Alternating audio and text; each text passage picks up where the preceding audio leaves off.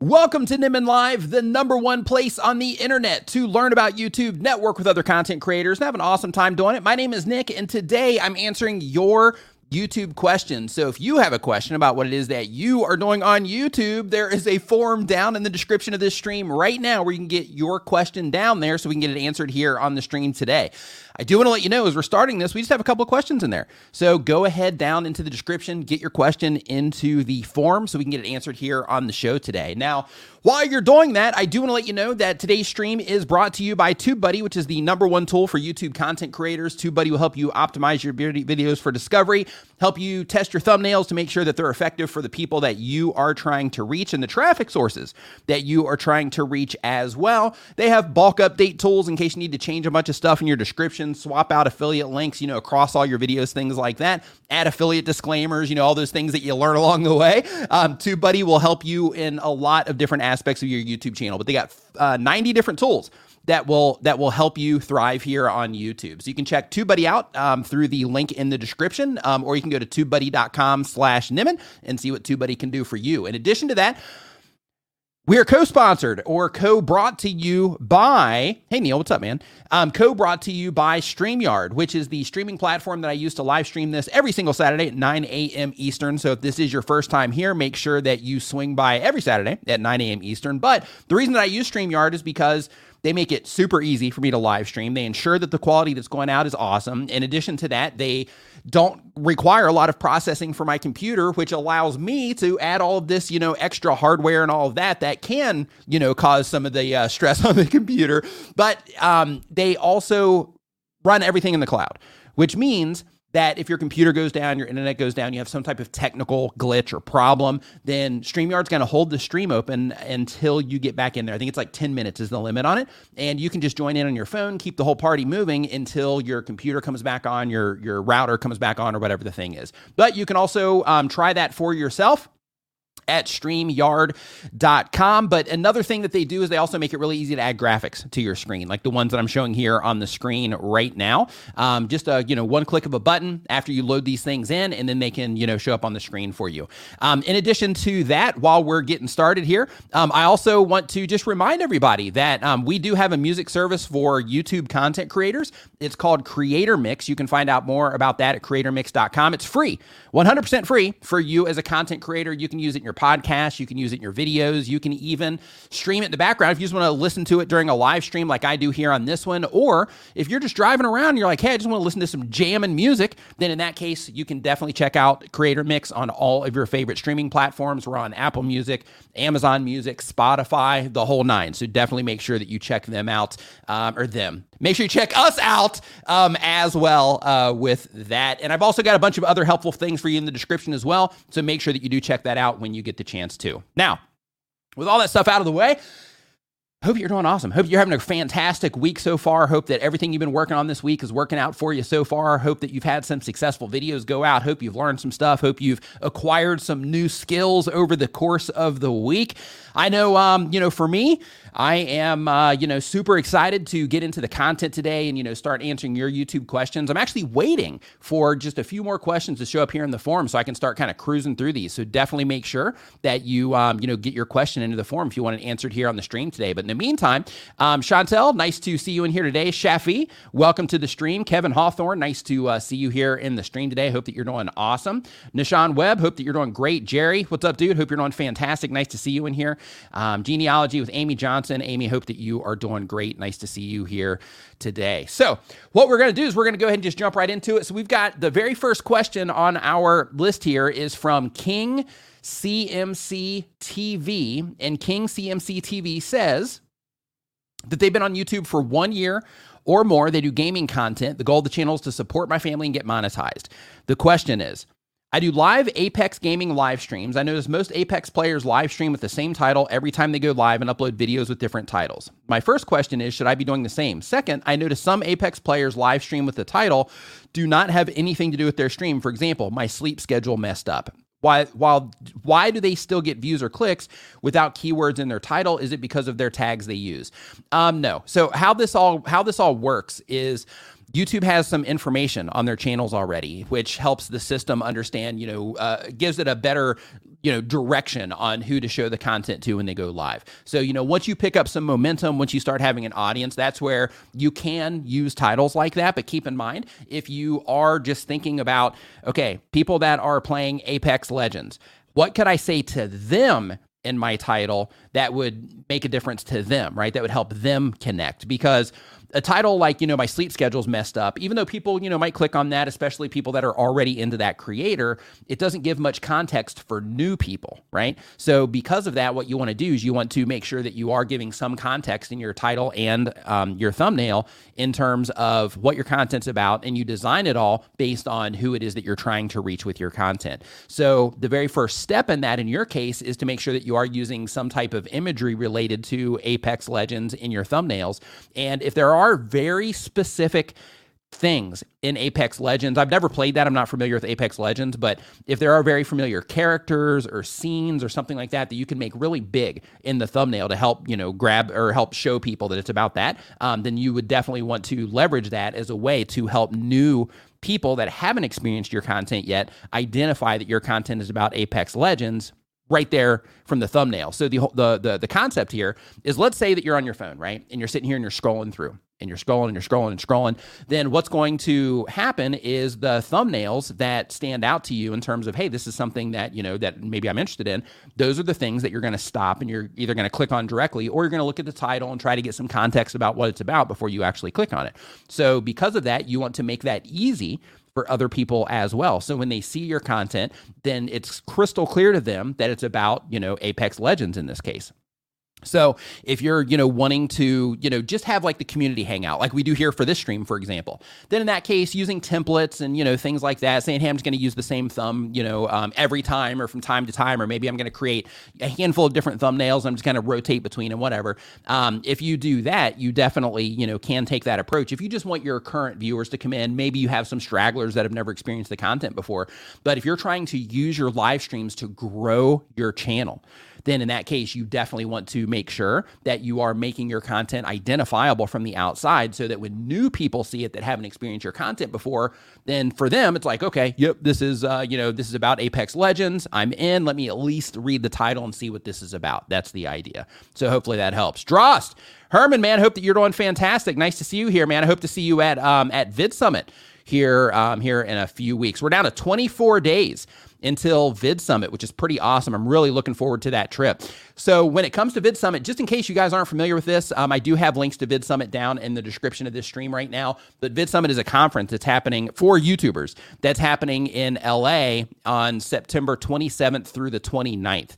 Um, so, a lot of you know a lot of content creators are going to be there. A lot of really big and famous content creators are also going to be there sharing you know their advice on you know things that help them grow and you know the things they focus on and things like that. So um, so you can go in person, or they also have virtual tickets, which means that you know if you can't make it out there or something like that, then you can just get the virtual pass and you can still get all the education from it. So definitely check that out. I got a link in the description.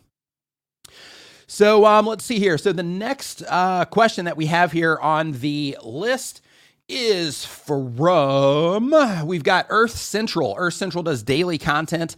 Um, the type of channel is meteorology and ge- uh, geology, and the goal of the channel is to spread awareness. And the question is, how would I be able to run my channel successfully during a recession? This is, a, this is a really good question. So, um, of course, when it comes to a recession, what's going to end up happening as we go like full blown, you know, recession is, um, you know, advertisers are going to pull back. Um, sponsorships, you know, they're going to pull back. Um, uh, you know, people buying things in terms of you being able to sell, you know, affiliate things from your channel or sell personal products from your channel. Um, all of that is going to, you know, end up taking a decline. That doesn't mean that you're not going to be able to sell stuff. It just means that the volume that maybe you can do right now, you might have to come up with another strategy in order to meet that same volume, or you'll you know just you'll just have to kind of weather that storm while you're still making sales, but things are just at a, at a decline. You'll have to you know weather that storm through you know through what it is that uh you know that we are likely to uh to be stepping into here. Um, but you know, one thing to also make sure that you're thinking about in terms of you know running your channel successfully during a recession, and this one kind of goes without saying, um, I, I, I think. But another thing that you want to do is, if possible, is you also want to make sure if you are somebody that's full time on YouTube, that if you're thinking like, hey, I want to buy that like new fancy camera right now or something like that, you might want to hold on to that money um, just for the sake of you know ensuring that you know, hey, we've got you know some some just kind of extra money you know in the bag so to speak so that i can you know make sure that i can take care of what i need to take care of you know during you know this next few years or however long you know the thing ends up uh ends up lasting Oh, hey, congratulations on the grandchild. That's pretty awesome. Hey, and um, I don't know if you guys saw or not, but um, Sean Cannell from Think Media TV, they just had a new baby um, as well. So just in case they end up, you know, seeing this or whatever, congratulations um, to you uh, for that, by the way. So um, let's see here. So as we keep on trucking here through the uh, through the questions, next up we've got. This is number three. And just so you know, in case you're just joining us, we're talking about YouTube, all things related to YouTube and being a YouTube content creator. I have a link down in the description where you can, it's all free, where you can put your questions and then I answer them um, basically in the order that they're received. Later in the stream, um, we'll do lightning rounds where we'll jump into, you know, the chat, you know, later in the stream and just kind of go through a bunch of questions. But if you want to get your question answered quickly, like right now, because we don't have a ton of questions in there, is the time to make sure that you get your question um, in the form. So uh, the next question that we have here on our list today is from Shambits Gaming. Hey, MD, uh, MTGVTV, what's going on? Hope you're doing great. Jessica Compton, hope you're doing great. I agree. Don't forget to like the stream. Definitely make sure you hit that thumbs up button. But um, this next one's from Shambits Gaming, um, another gaming channel. They are uploading for fun and to improve personal brand for a future career in gaming. Thinking long game. I love it. Um, the question is I have a full time job, roughly 10 hours a day. How much am I limiting my growth by only uploading once or twice a month? I do focus on quality over quantity and average about 600 subs per video or so. So here's the thing like if we look at it from a like this is the situation that you're in and this is you know your reality right now. And hey just really quick um, i do want to let you know seismic shock tv um, i'll be answering your question next. Um, so when it comes to um, that limiting your growth uh, yeah it is. And the reason that it is is because when you are uploading less, that's less content for people to consume. That's less clicks for people to make on your content, which then in turn um, is less opportunities that you have for you know people to come on board with what it is that you're doing.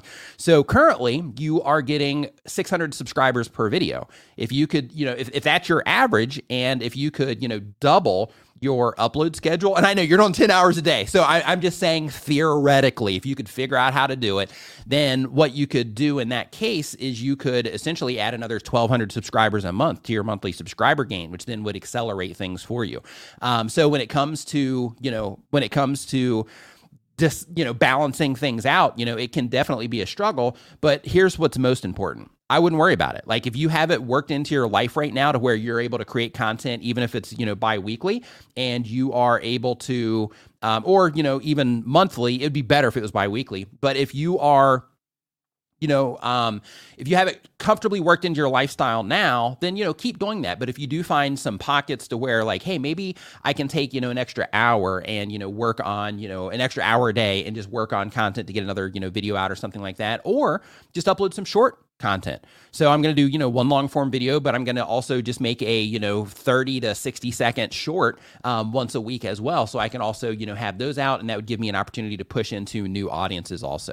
And one thing that I do want to mention as well, because I, I ha- was having a conversation with somebody on Reddit um, because they called me out. Um, they mixed me up in some some stuff that they were saying. So um, so we were kind of you know having a conversation back and forth, and I ended up looking at their YouTube channel. And one thing that I saw on their channel was that they were um, basically making shorts that were nothing but advertisements. They were like, hey, on this channel, this is what I'm going to be doing. They only have like eight videos on their channel, but they were like, you know, hey, this is what I'm going to be doing on the channel, and blah blah blah blah blah.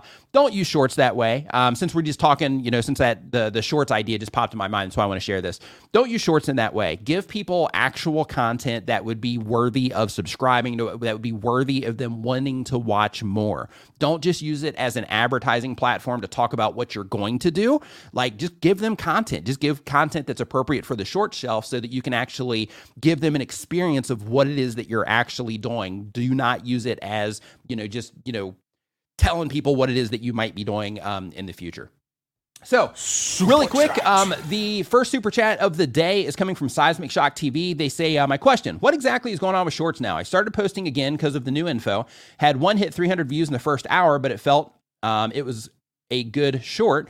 Deleted, re uploaded, and then it hit, uh, and then boom, 28,000 in one hour. Wow. So, um, so that's a huge difference, right? 300 views in the first hour to 28,000 in the first hour. So, um, with that, I would say in that particular case, it's probably timing. It could be the specific audience that the system decided to show it to at that point in time.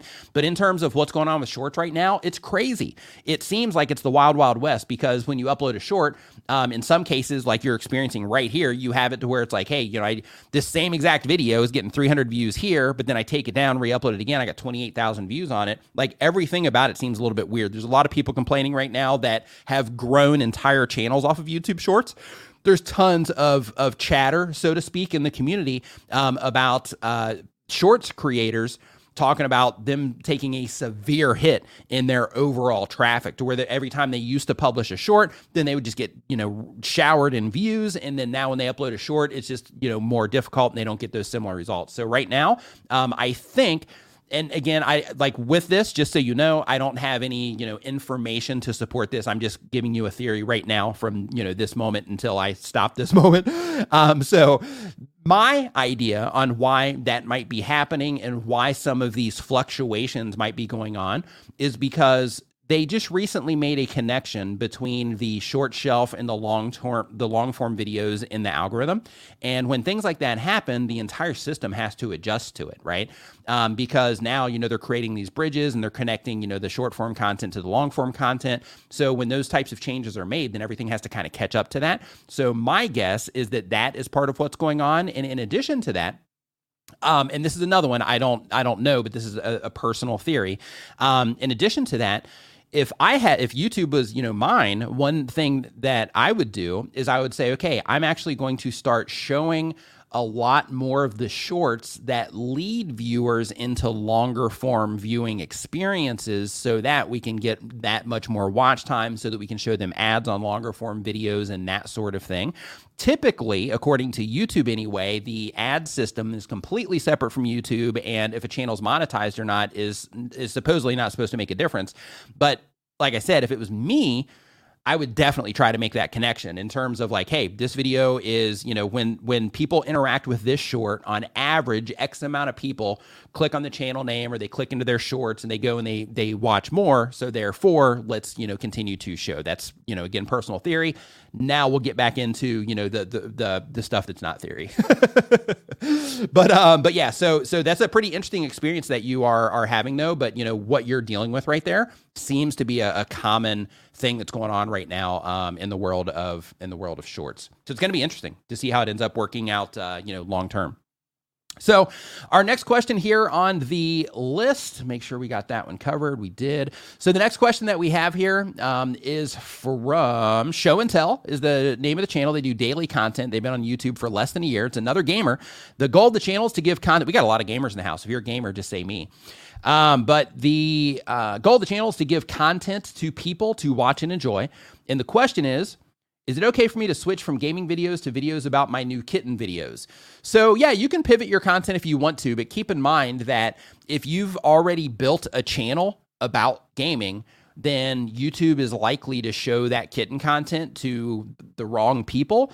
And in addition to that, you got to think about okay, if I start putting up these cat videos, what's the likelihood of these cat folks digging my gaming videos? It's going to be pretty low. So, because of that, it's a better idea to say, you know what? Instead of combining these cat videos into my main channel with my gaming content, what I'm going to do is I'm going to create a new channel for the cat stuff and then I'm going to keep my gaming channel separate so that I can put gaming content there and then I can put the cat content uh, you know somewhere else for the sake of just creating a community of cat lovers that will love every video that I publish on that channel, and then creating a community of gamers or people that like to watch gaming content um, so that every video that I publish on that channel is also a great fit for them. So that would be the approach that I would personally take um, if I was, you know, walking down that, uh, if I was walking down that path. So uh, let's see here. So really quick, iFund Chris, thank you for the super chat, my man. I appreciate it. Midnight Madness 4 by 4 in the house. What's up, my man? Hope you're doing fantastic, Charlie. So uh, let's see here. So next up on the list here, uh, if we hop back into the questions, we've got normal mode TV. Normal Mode TV says they upload when they have time. They've been on YouTube for a year or more. The type of channel is video game reviews and essays. The goal of the channel is to get better for now, but eventually go full time.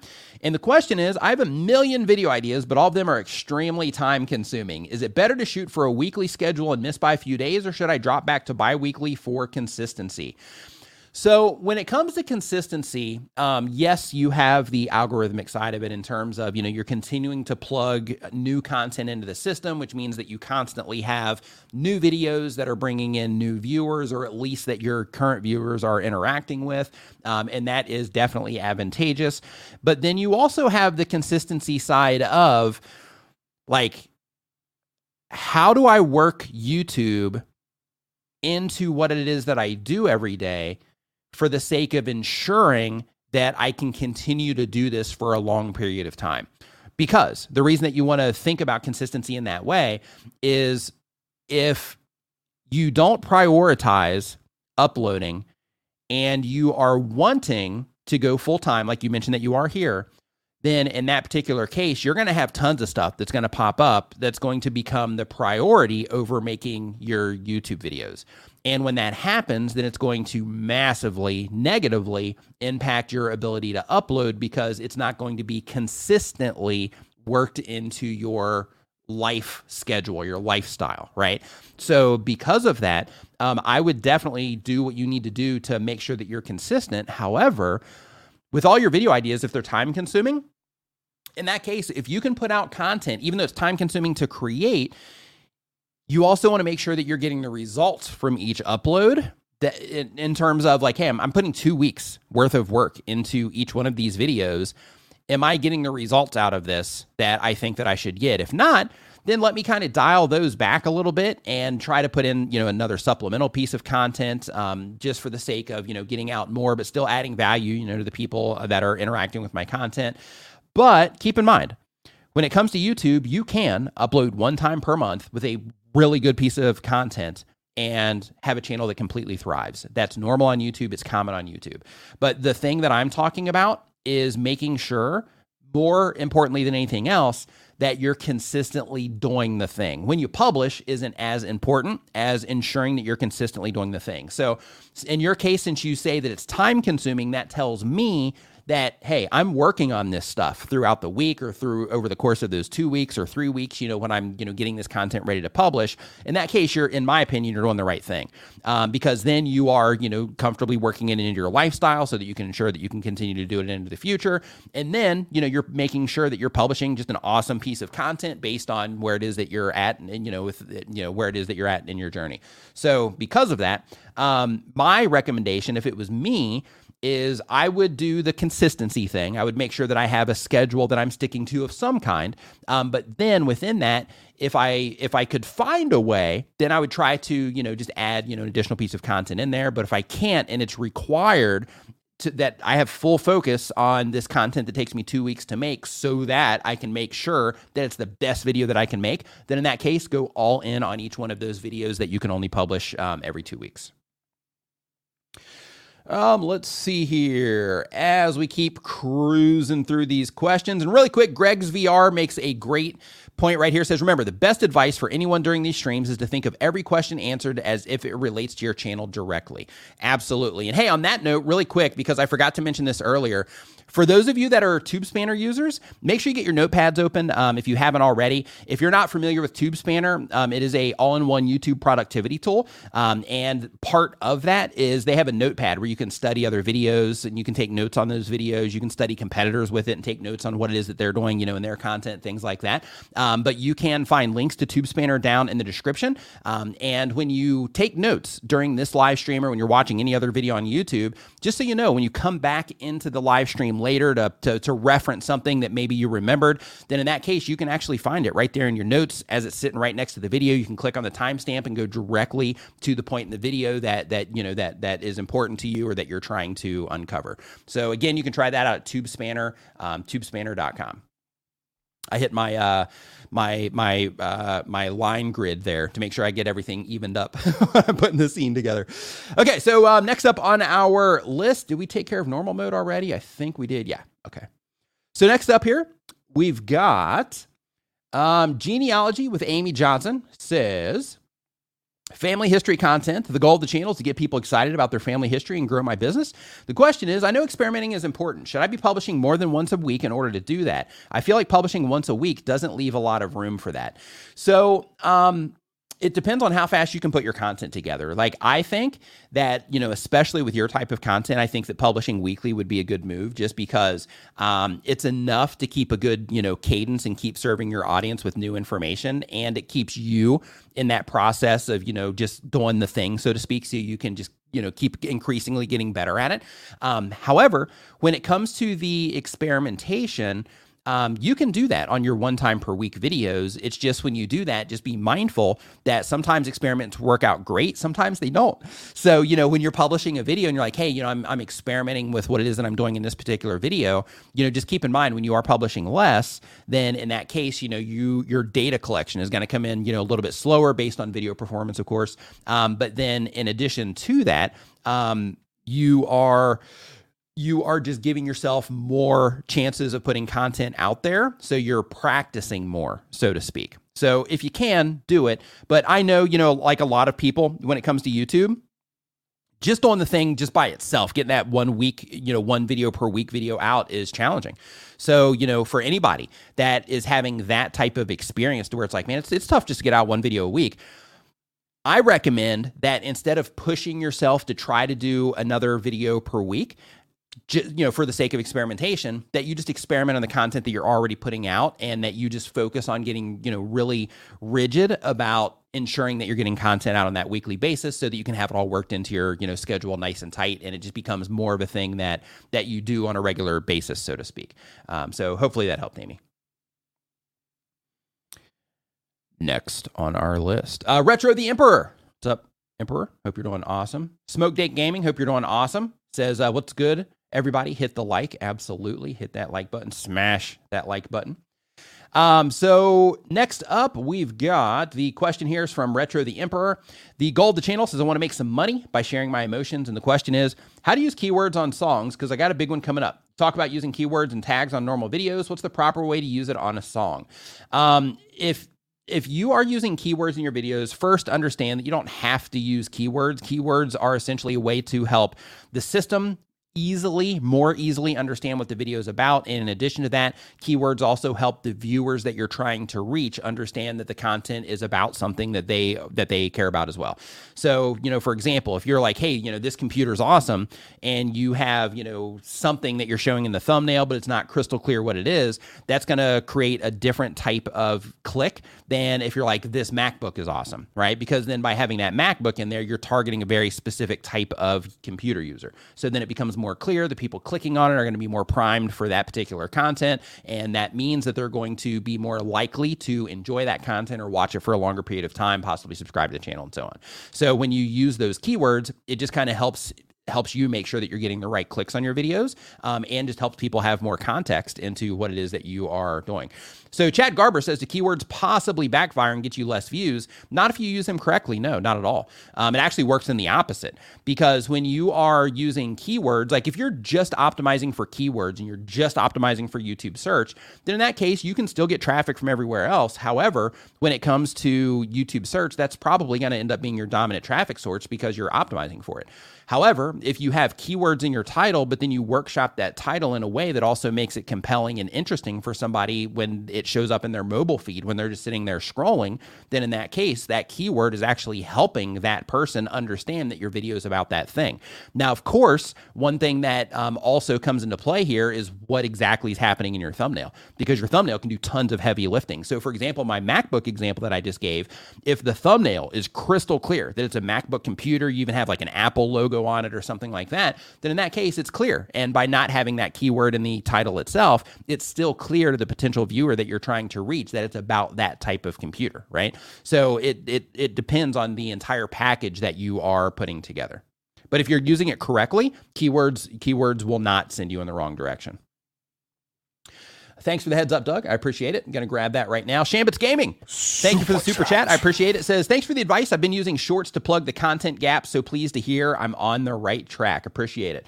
Yeah, my pleasure. Yeah, the cool thing with the shorts is like if you can give people, uh, you know, if you can give people good content through the shorts, not only does it help, you know, kind of keep your cadence up and just keep activity going in your channel, but it's also a mechanism that is designed to get you in front of new viewers that haven't experienced your content before. So since they did the algorithm update to where the, the people that are interacting with YouTube Shorts can now get recommended your long form content as long as the system detects that they're enjoying your shorts, like it's a, it, you know, it's a, it's a good thing to do in terms of, uh, you know, experimenting with shorts in your channel and seeing how, uh, you know, seeing how your audience and the people that you're trying to reach responds to them. So uh, let's see here. So next up, next up on our list here, we'll go ahead and hit that one. I think next it is. Question. We've got uh Sean's Reptile Adventures. Says they do eduta- edutainment content. The goal of the channel says that they're wanting to share more with the world my passion of reptiles and hopefully change the way people in see and react to these amazing creatures.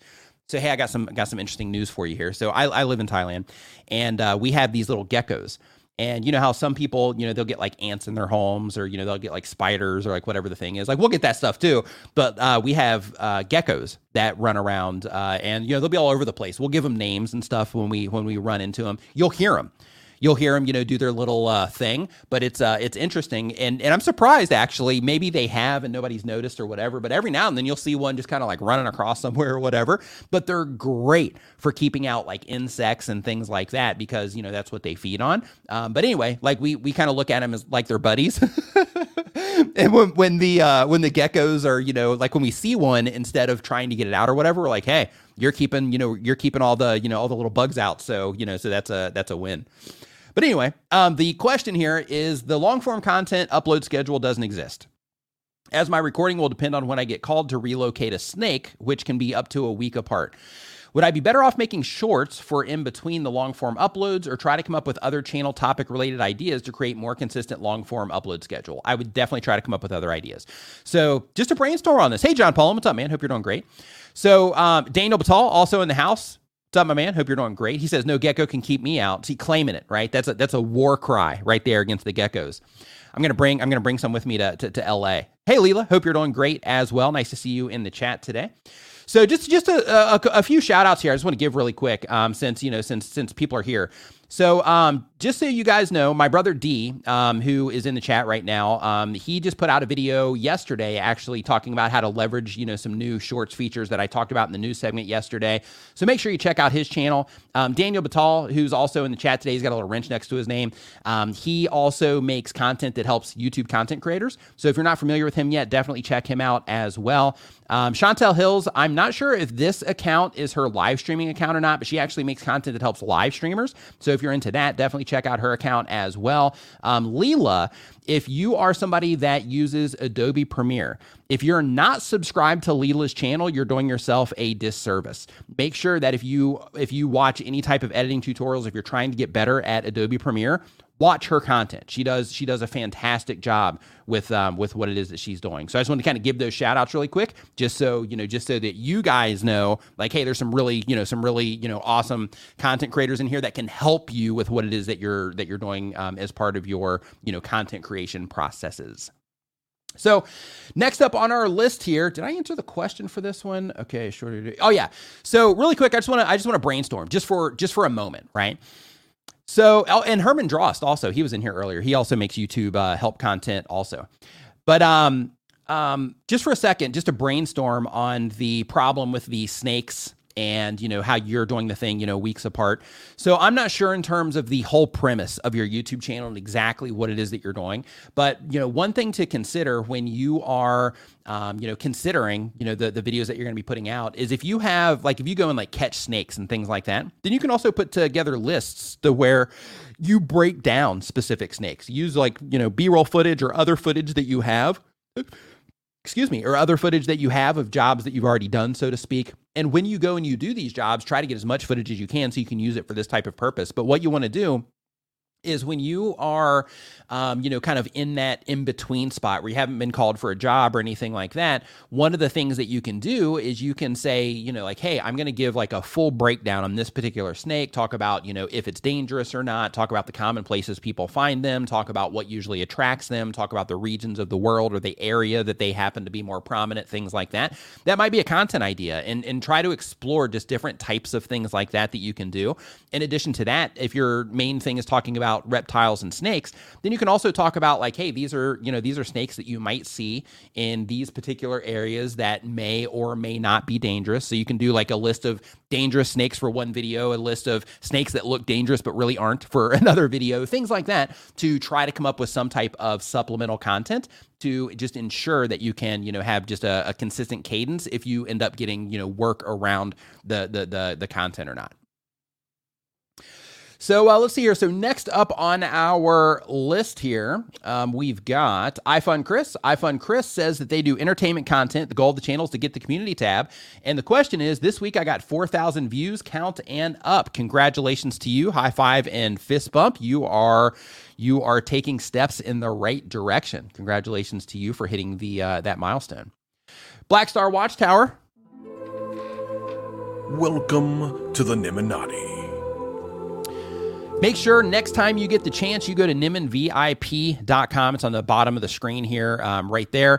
Um, that's going to redirect you to our members only Facebook group. Make sure you fill out all the information on the way in. Um, and that is how we will verify that you are a member. If you can do that for the stream today, before it's complete, um, then I can get you in there before, or I'm sorry, after this stream uh, is complete.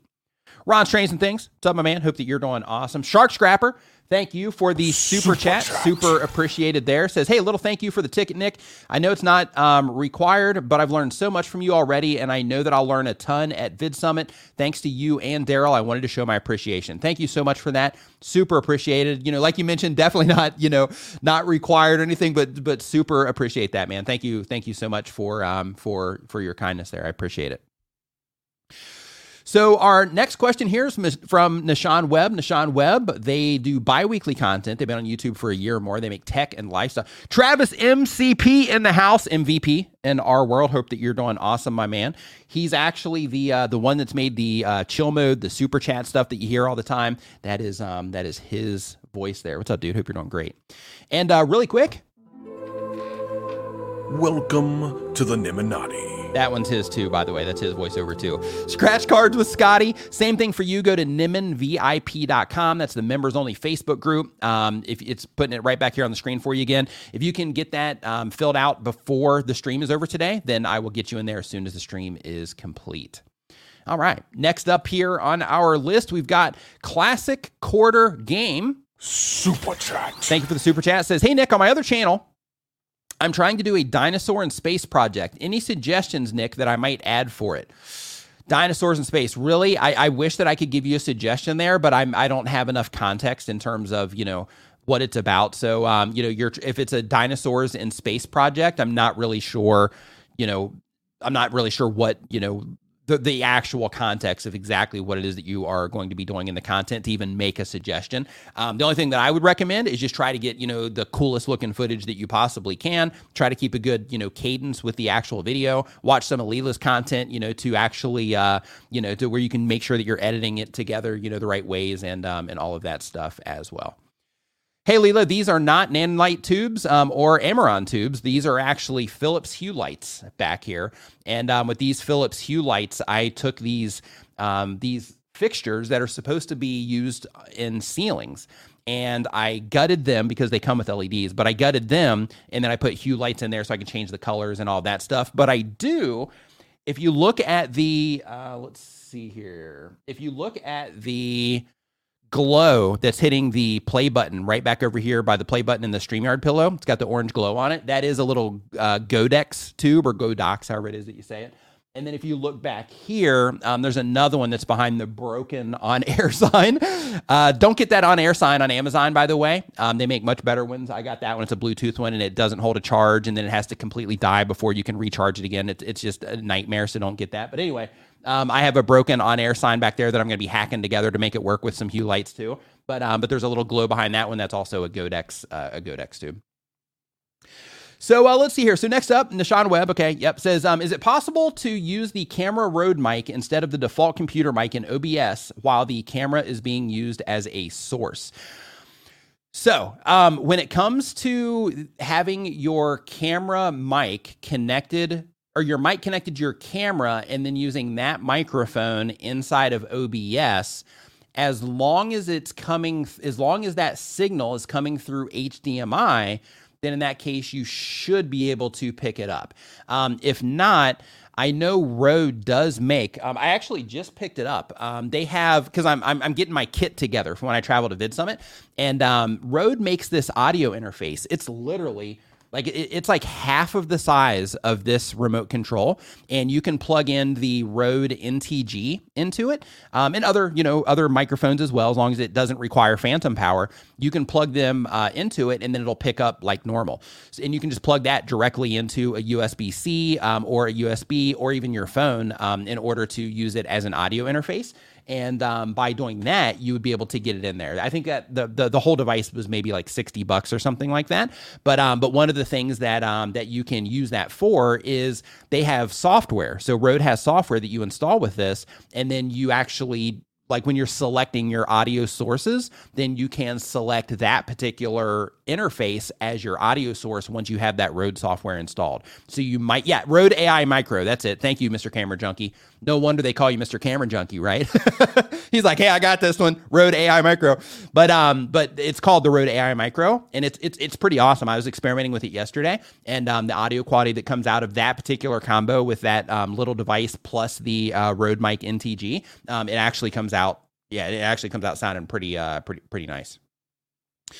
86th Street Project, thanks for super chat. I appreciate it. it. Says thanks for everything, man. 70 subs and stagnant. T- t- stagnant. Today I'm up to 407. Um, consulting with an actor about being a line cook. Couldn't do it without you. Congratulations on that. Um, moving along. So the fact that you're stagnant, that's not a positive thing though. So I would definitely start, you know, doing some experimentation. Like with everybody here, if there's anybody here to where you just stagnate, right? Like you're uploading on a regular basis, things are going all right, and then everything just starts kind of falling apart on you, or just kind of you know stagnates out. Um, um, the best thing you can do is start experimenting because what that means is some of the video ideas that you're coming up with um, are, you know, maybe they're just not hitting the mark, so to speak. Uh, maybe the way that you're putting your videos together is just not hitting the mark, so to speak, anymore. So, because of that, when you start experimenting, it, it helps you, even though through experimentation, you'll have a lot of experiments that fail, you will uncover things that will help your channel grow. Um, um, and and you know also talking with other content creators too. You know this is one of the cool things about the, our our membership group and everybody's you know membership groups around like YouTube help content is you know just people being able to brainstorm with other creators and things like that. But you know, for example, like uh, Drew Project, I think it was last Saturday, um, or no, it was it was just it was Friday, I think. Yeah, it was Friday. Um, we um, after our members call, um, he and I were just chatting back and forth on Twitter, and just through that chat, you know, we were just kind of brainstorming on some ideas, you know, for him that he could come up with um, to you know try to move the needle a little bit more um, as well. So you know, definitely experiment a lot, try to come up with ideas, try to look for you know different themes and different things that people are doing in niches outside of yours, see if you can apply any of that to what it is that you're doing, um, you know, that's definitely, uh, you know, ways that you can find your way out of the rut. Brian G. Johnson in the house. What is up, dude? Hope that you are doing fantastic. Nice to see you in here today. And, um, you know, like I was saying on the shout out side before, Brian G, for those for those of you that um, are not familiar with Brian, he also makes YouTube um, help related content. So, you know, he also adds a really awesome perspective into the YouTube help space. So, you know, he's another person that you can follow um, or subscribe to to uh, to help you along your content creator journey. So, uh, let's hear. So, next up, we've got uh, let's see. God centered weight loss is the name of the channel. They do not have a channel yet. They're getting ready to start it. The type of channel is health, weight loss, and spiritual education for Christian women. And the goal of the channel is to use YouTube to drive traffic to my business and paid offers. And the question is if you were just launching a brand new channel, not having published one video, what kind of publish strategy would you recommend to quickly train the algorithm to find your niche audience and service your videos to them for fast growth from the very start?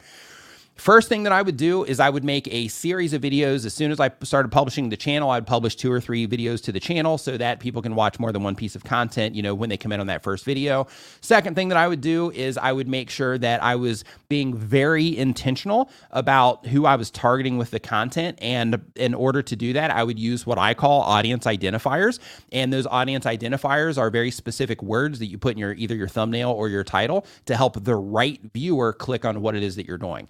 So in that particular situation, if you do optimize around that concept, that's one to where you can get less views, but the people, I mean, in some cases, I mean, in some cases it works out great for you too, but it can be like less views initially to ensure that you get in front of the right people or only the right people are clicking on it. So that once YouTube detects that those right people are clicking on it and that they're enjoying the content, that it's going to more quickly show you to the right people because it's only the right people that are clicking on it, right? So then your goal from that point is to, once you get them clicking on it, start paying really close attention to your audience retention report so you can ensure that you're giving them a quality experience. Make sure that you're, you know, inviting them to subscribe, you know, those sorts of things as well, so that you can make sure that you are, you know, serving them in the best way possible so that YouTube can detect it so that YouTube will show you to more people like them. That's the whole idea.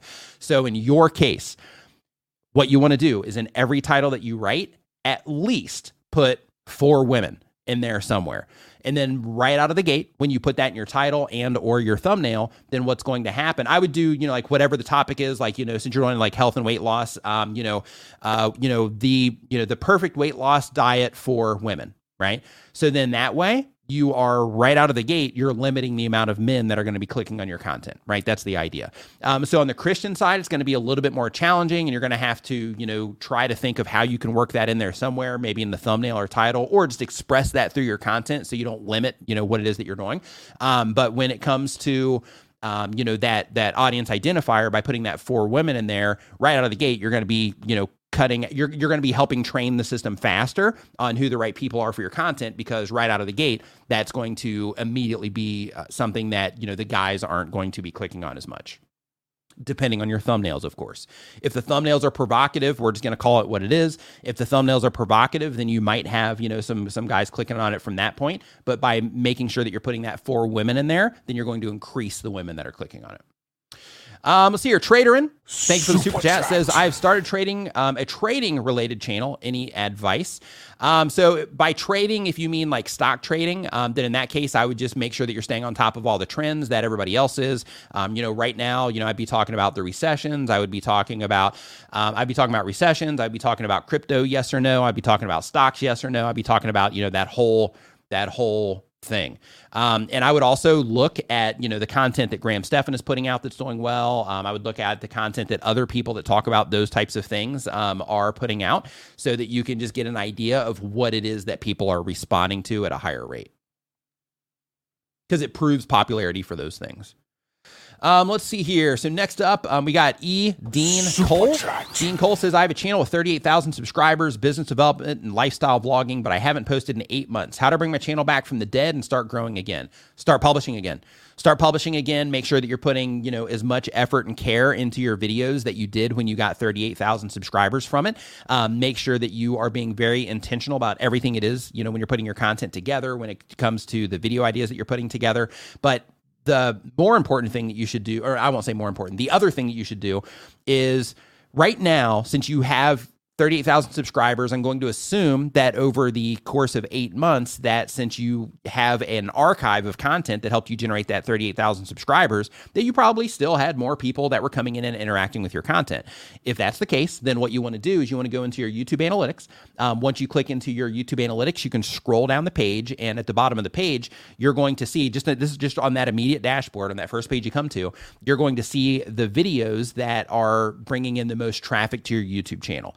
So what you want to do is you want to look at those and you want to think about the video that you could make next or the videos that you could make next that would be complementary or that would just be of value to the people that are watching those very specific videos based on the topics of those videos.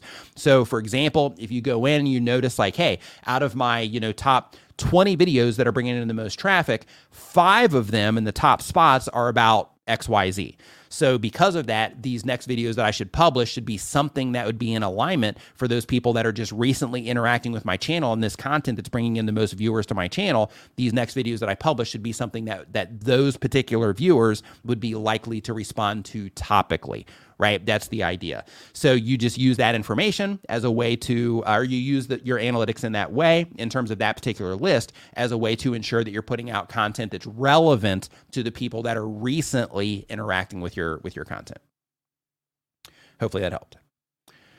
And then from there, just you know get on the grind again you know start being consistent start you know start doing the whole thing again but um but use that information as a way to just ensure that you're putting out the right content initially to bring them back in uh, let's see here. So next up on our list here, I think that has those up to date. Just on a quick scroll. Oh, science-based fitness. Super chat. Says, hey Nick, do chapters lead to more impressions or recommendations? So it can lead to more traffic.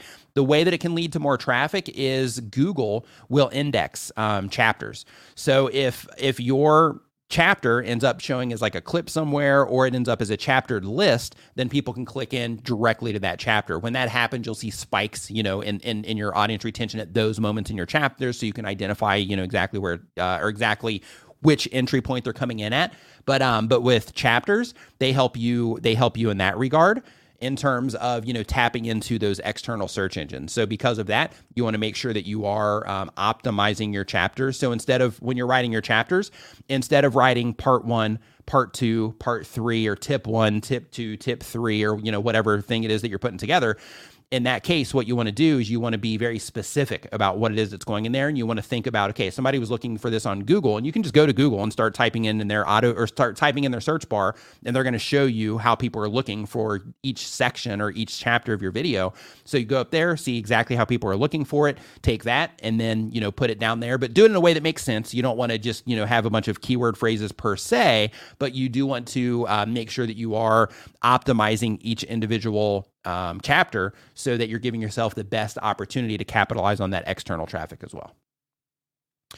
Um, see here, one step member for six months says basically my creator mix is free. Um, it's good to be free. Fire, thanks for all that you do, 100%. My pleasure. Glad that you're enjoying it. And um, I'm going to speak on behalf of D and myself, even though D never gave me permission to do that, and just say like super glad that you're enjoying the music over there. Glad that you know that you're that you're digging the um, the tracks. D puts tons of work into you know the music that um, that happens over there, and you know building the site and all that stuff. So getting that type of feedback is um, is really valuable. So thank you for for um, for sharing that. Um, let's see here. So next up on our list, and we're on 34. Are we on 30? Oh, no, no, no, no. We're on 12. Okay, so so we got Maddie and Kiki um, is the next one here on the list, and uh, they have a barbecue recipes. They review, um, so it's a barbecue channel. And basically, they do barbecue recipes, review new grills, and produce barbecue live streams. The goal of the channel is to help understand the art of outdoor cookery. And the question is we're launching a new series where people from around the world take us on tours of their outdoor kitchens and we react to them called Barbecue Happy Places. We love thumbnail design and our other style of videos, but are stumped as to what to include in the thumbnail for this series pictures of the kitchens. Um, do we include the people in their barbecue place? Kitchens right? If the whole if the whole content is featured on the actual you know tour of the outdoor kitchen then the kitchens. Um, you might want to if you're not familiar with photoshop already you might want i think brian g's watching this on the delay because he just dropped in a hey a dude. Yeah i think he's watching this on the delay. Brian if you're still watching this by the time it gets to this point hit the little live thing to scoot up towards the scoot up towards the uh scoot up towards the front. So um um the let me let me continue reading your question just to just to make sure I, I have full context here. It says, do we include the people and their happy barbecue place? Should we should we be in the thumbnail? Should the location on the map be included because these people are located all over the world? Please help. We're drawing a complete blank on the thumbnails. Thank you, your Canadian barbecue sisters. So yeah, so what I would do is I would definitely make sure that you are featuring the kitchen.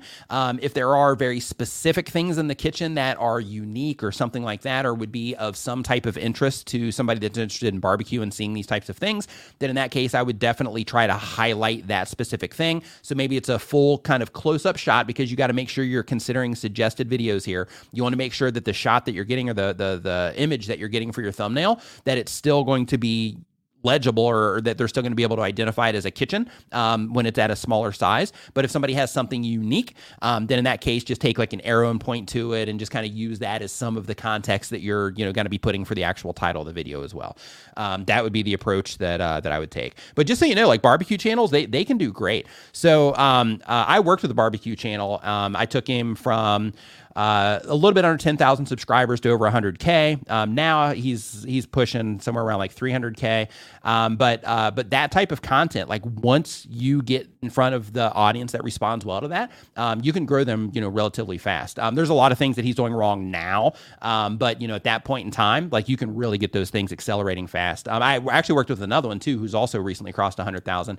But with that particular one, he was going in the right direction, but he ended up just like stopping YouTube because he was doing it as a part of his business and he was opening up more stores and things like that because everything was going awesome. And um, and because of that, YouTube ended up taking the back seat. Um, but the other one, um, the one that's now over, you know, like uh, 300. Um, in his case, he actually leveraged his channel to open up like you know lots of locations, and he started selling, uh, well, started selling more of you know his products that he offers and things like that, to the tune of generating like millions of dollars in sales directly from his YouTube channel. So what it is that you are messing with here in terms of your barbecue content, um, you can really do some awesome you know things with that and get some really great results. So just pay attention to what it is that people are responding to, what it is that they, what it is that they are not responding to.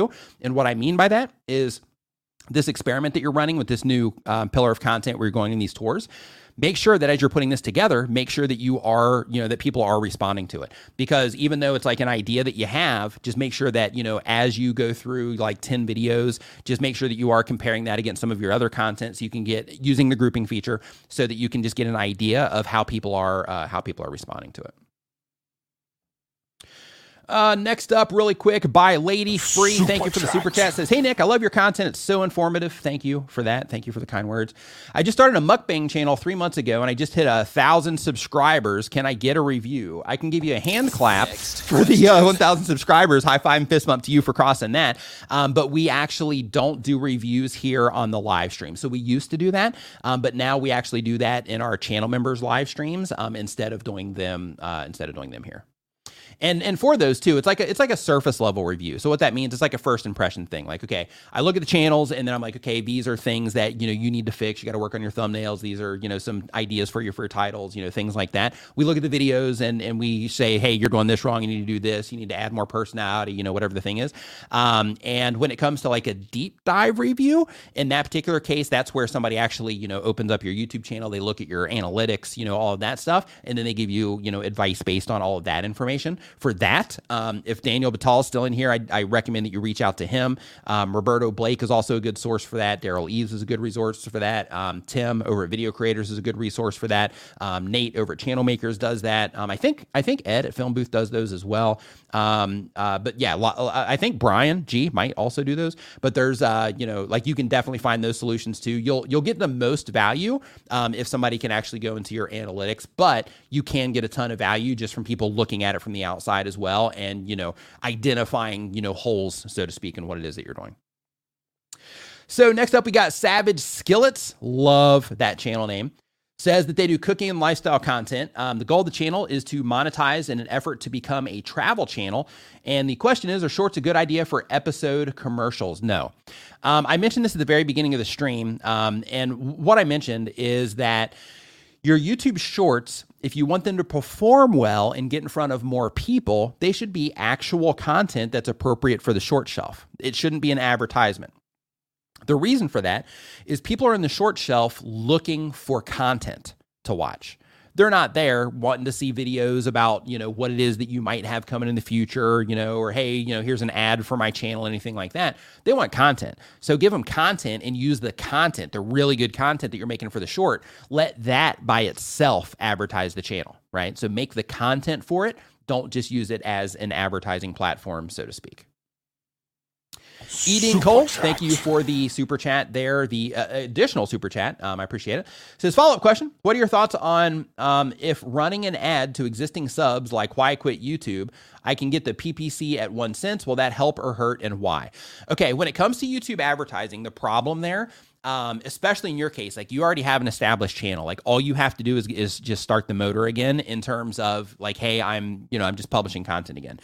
The problem with YouTube advertising is, um, in a lot of cases, once you start paying to play, um, it can actually negatively impact the channel, um, just in terms of how it gets treated. But in addition to that, um, when you are paying ads, you're essentially forcing your content in front of people, and that doesn't necessarily mean that they'll respond to it organically when it shows up on their homepage. So in your case, you know you've grown 34,000 subscribers, so you know how to get people to click, you know how to make content that people respond to positively.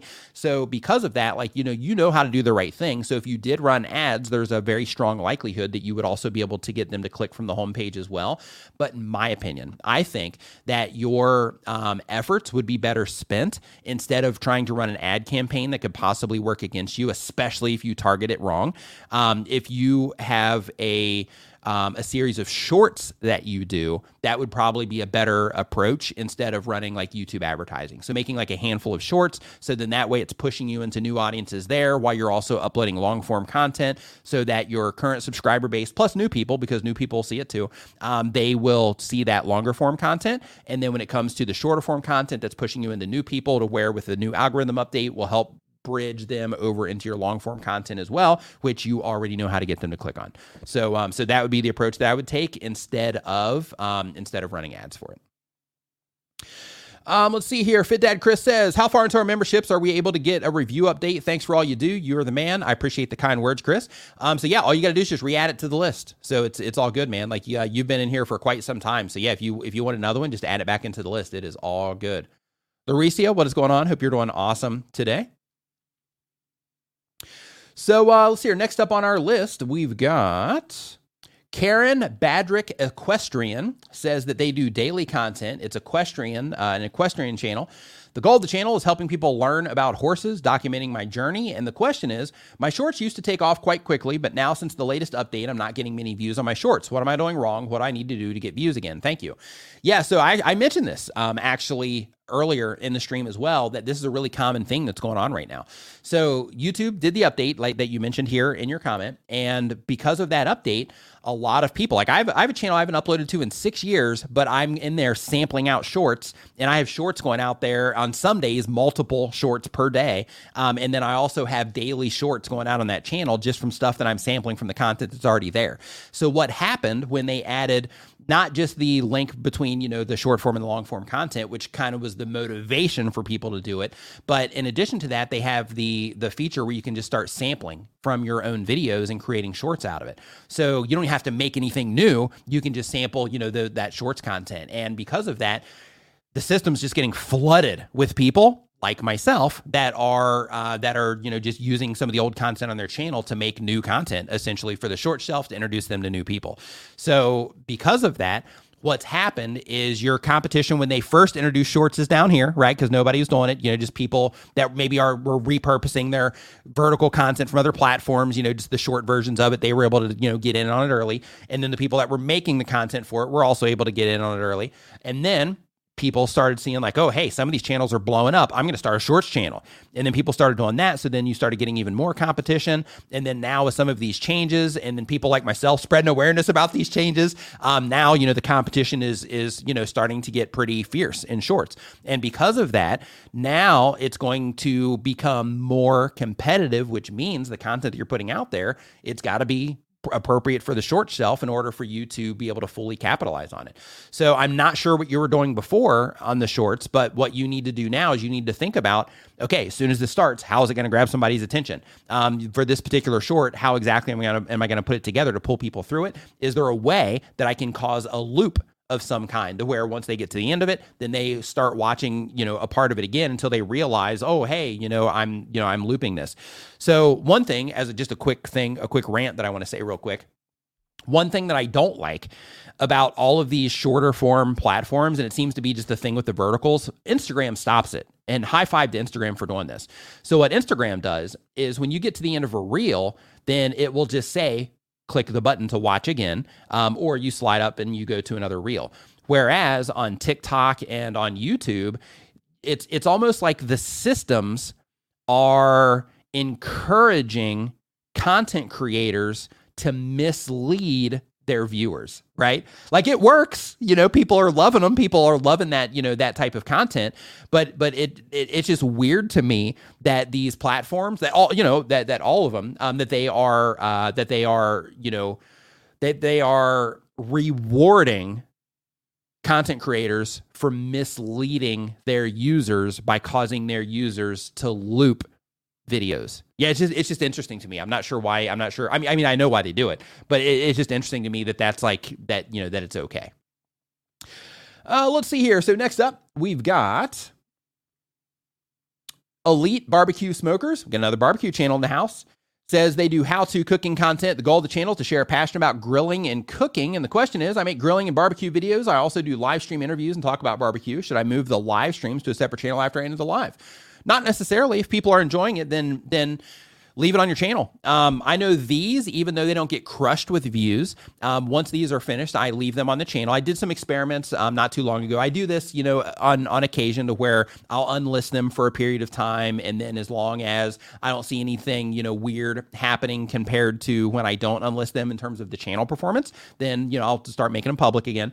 And um, uh, with these, I leave them up because it's still valuable information to the people that interact them, with them. So even though they might not get the views that a video would, um, these are still, you know, people still find value in these. So because of that, um, I leave them up on this channel. And then I also um, have these put up as a podcast. So you can also listen to Nimmin Live as a podcast as well. So you can find that on your favorite, you know, podcast platform. And if you listen to it on a podcast, by the way, if you're listening to this right now on a podcast, make sure that you give it a review. That would be that would be a super solid that you can give me there with that. Um, and say something nice, you know, give me five stars and all that. However that works in the podcast world. But um, but basically, when you are putting the content out, if people are enjoying it, then you know then then they'll enjoy it, you know, on the replay too. But what you can do if you're trying to use the live streams as a method to grow your channel is just structure it that way. So, for example um, the new segment that I put out recently, that's structured for the sake of, you know, growing the channel. So because of that, you know, it's just a short piece of content. I start it, go through the content, and then when the content's done, I end it, and then we and then we continue on. Whereas this, um, it's not structured for actual channel growth. This is structured for the nurturing of the community to where I can add this direct value through answering the questions, right? So because of that, if this doesn't get as many views as the other stuff, it's perfectly fine with me because the purpose of this content isn't to, you know, to get, you know, 50,000 thousand views on it. The purpose of this is to, you know, to, to nurture the community, so to speak, and add the value through, you know, answering the questions and helping demystify some of this stuff. So if your live streams have a specific purpose like that, then, you know, leave them up. But one of the things that you can do is structure the live stream to make it better for the replay.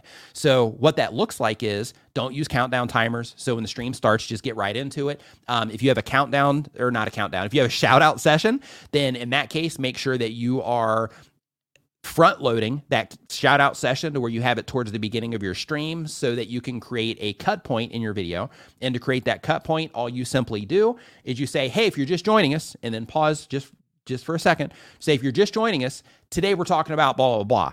And then when you do that, after your stream is complete, keep in mind that you're going to lose the replay on this, but it'll feel more like a video anyway, so it's fine.